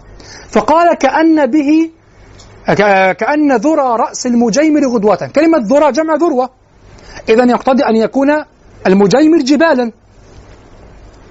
طيب، جبل المجيمر الموجود بجوار طمية بالفعل الآن جبل مخروطي الشكل هكذا هكذا، يعني شفت برج إيفل هكذا، هو قطعة من الصخر تنسحب هكذا، ولها سن واحد مدبب، رأس كرأس الحربة في الأخير مدبب. هناك رواية تقول كأن به رأس المجيمر غدوة من السيل والأغثاء فلكة مغزل، يعني هو هكذا كالشكل، كشكل المغزل المخروطي، واجتمعت حوله الأغثاء فصار في الهيئة المصغرة فلكة المغزل. هذا يرجح رواية ماذا؟ كأن به رأس المجيمر غدوة، ليس ذرى المجيمر ولا طمية المجيمر. ذرة لأنها ذرة وهو حقيقته ذروة واحدة. واضح؟ الطمية لا صح أبدا، لا, لا يتكون لا يعني لا يمكن أن يكون كشكل فركة المغزى أو يتكون حوله غثاء يكون كفركة المغزى. واضح؟ فعادي الأخطاء تقع من القدماء عادي. المهم ألا تقول ألا تكون متمردا على القدماء وأن تقول لا أنا أحدث وهم خطأ وفهموا كذا بعقلية أخرى وأنا الحديث أنا الابديتد أنا اللي مش عارفة تافه بهذا الشكل تافه. لا، المهم أن تحاربهم وأن أن تنافس، لا أقول تحاربهم، تناف... أن تنافسهم ب... بأدواتهم التي تكون مطمئنا أنهم لو سمعوها منك سلموا لك، أن تكون عندك أدواته. واضح؟ إذا ملكت أدواتهم خلاص أنت تعرف أنهم يسلمون. إذا نظر الأصمعي أخذ على زهير قوله فيد أو ركك، فيد أو ركك، قال أنا أعرف رك، بحثت عن ركك لم أجد، سألت أحد قال هناك ماء يسمى رك، فقال زهير اضطر ففك الإضغام الصرفي، هناك في ركك تقول رك، فاضطر فقال ركك، فأخذها على زهير أنك انحصرت في الكاف ففككت ما اسمه غير ذلك أصلا، وكانت الاحتراف أن تستعمله باسمه دون أن تخل بالقافية والراوي. واضح؟ إذن الأصمعي سأل، إذن الأصمعي لو درى أن أو لو انتبه إلى أن هذا الجبل بعيد بسيان ما قاله أصلا وما صححه، وهو يعدل على القصائد بمثل هذا لما قال وجد الرواية كلها بين الدخول فحوملي، قال ماذا؟ قال هي وحومل، لماذا لا تصح؟ كيف امرؤ القيس يقول يستعمل بين ثم الفاء؟ البين لا يستعمل لا يستعمل معه الفاء، هو بين يشغل بين المكانين، لا يوجد فيه تدريج، ولذلك أوله وغيره من الكوفيين أو كذا غيروه ما ب... أوله بماذا؟ بالمساكن، بين مساكن الدخول فمساكن حوم. سيظهر هنا إشكال آخر، يعني المنازل قائمة بين منازل، يعني بين وبين هي أصلا هي هو أصلا تحدث عن المنازل، يعني فيها إشكالات كثيرة. واضح؟ لكن الأصمعي أقصد أنه يعدل. واضح؟ فأنت كذلك تعدل لكن بعلم وبنظر وببحث وبطول مدة، وليس هكذا أنا رأيي أنا شايف، لا خلاص هذا تافه. خطأ من القدماء أبرك مئة مرة وأصح مئة مرة من الإصابة من مثل هذا. نعم. طيب، إذن الآن ننظر في كلام ابن قتيبة. ابن قتيبة ماذا يقول؟ يقول سمعت بعض أهل الأدب هكذا، ابن قتيبة الذي يتحرى وكذا سمع بعض أهل الأدب ويجلس هكذا يقول، يعني أتوقع أنه لا يعرفه، واضح أنه لا يعرفه، ثم ابن قتيبة واضح أنه يبرئ ذمته من القول. سمعته يقول لو كان معجبا بهذا القول لأثنى عليه كما يفعلون ونقله وأعجب به كما يفعل ابن الأثير حينما يسأل وكذا يفعل هذا، يعجبه القول فيؤكده ويتخذه قولا له وكذا. ابن ابن قتيبة لم يفعل هذا، سمعت بعض أهل الأدب، ثم ترى الكلام منحصرا في ماذا؟ في المقدمة النسيبية، ثم ترى الكلام منحصرا في قصيدة المدح. يعني الآن نستنتج معا الملاحظات على هذا القول، على قول ابن قتيبة. أولا أنه ليس قولا للقدماء، قال سمعت بعض أهل الأدب، مجهول لا نعرفه، هذا أولا. ثم ابن قتيبة واضح أنه هو نفسه بالإشارة هكذا يعني يشير إلى أن أنا ماليش دعوة، هو هو يقول بعض الإيه. الآن قرأت لكم كيف أنه ينقل عنه القول ابن قتيبة صح في الكتب، لماذا؟ القول المعتمد الوحيد المنقول عن القدماء. فأولا هو ليس قول ابن قتيبة، هو قول لشخص مجهول، ويتضح من النص يعني يسند النص هنا أنه جاهل أيضا. واضح؟ الملاحظة الثانية أنه اقتصر على مقدمة النسيب وقال لأن النسيب لائط بالقلوب كطبع، عندك مقدمة خمرية وليست جميعا هكذا، وعندك مقدمة آه بكائية على الشباب، بكاء على الشباب، وهذه كئيبة محزنة ليست لائطة بالقلوب ولا شيء، ولو, ولو قلتها في مدح خلاص لن يعطيك شيئا أصلا وخلاص روح يا ابني روح، لأن الملوك يخافون على أعمارهم وعلى ملكهم ويفكرون دائما دائما في هم من هذه الأمور. واضح؟ طيب، وعندك مقدمة في ماذا؟ في الخمر، احنا قلنا الخمر، نعم عندك الخمر إذن، وعندك البكاء على الشباب، ماذا تقول في هذه المقدمات؟ الفروسية أيضا ليست هي اللائطة بكل القلوب أيضا، يعني يعني لو جئت ومدحت ملكا مدللا بالفروسية أو كذا ربما ظن أنك تسخر، ربما يعني هذا معروف في المدح، يعني لا يصح أن تمدح شخصا يعني بأنه كذا، يعني ذكرت هذا وتفهم أنه تعريض منه.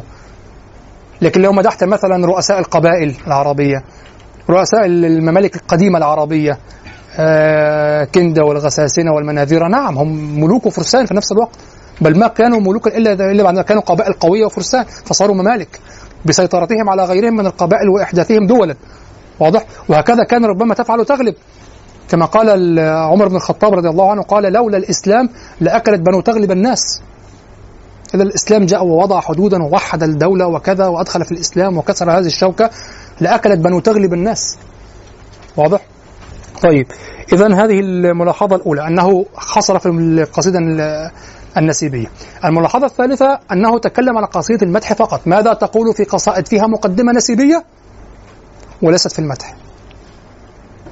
بل أحيانا فيها مقدمة نسيبية وهي في النسيب، يعني هي في النسيب ويقدمها بنسيب، نسيب تقليدي المقدمة ثم يتكلم في النسيب المفتوح، يستجلب انتباه من يعني. واضح؟ طيب نعقده أكثر، مقدمة غير نسيبية في قصيدة غير مدحية، ها مقدمة خمرية كمعلقة، طيب معلقة عمرو بن كلثوم، مقدمة خمرية وقصيدة فخرية، بيستجلب انتباه مين؟ لا لا المقدمة تستجلب انتباه الجميع، ولا ولا نظرية موحدة ولا شيء، ولا ولا الفخر هنا مدح إلا في قبته في نفسه، ويرسله إلى من يكرهه، عمرو بن هند، أبا هند فلا تعجل علينا. فما تفسيرك في هذا الكلام؟ واضح؟ فواضح الذي أراه في هذا القول المنقول أنه لم يتخذ أي قيمة إلا لأنه الوحيد الذي نقي، والحق أنه لم ينقل عن أحد من القدماء شيء في تفسير هذه البنية، بنية القصيدة الجاهلية هي تفسيرات حديثة، لذلك بدأت بالتفسير الحديث، يعني هو التفسير في الحقيقة فقط.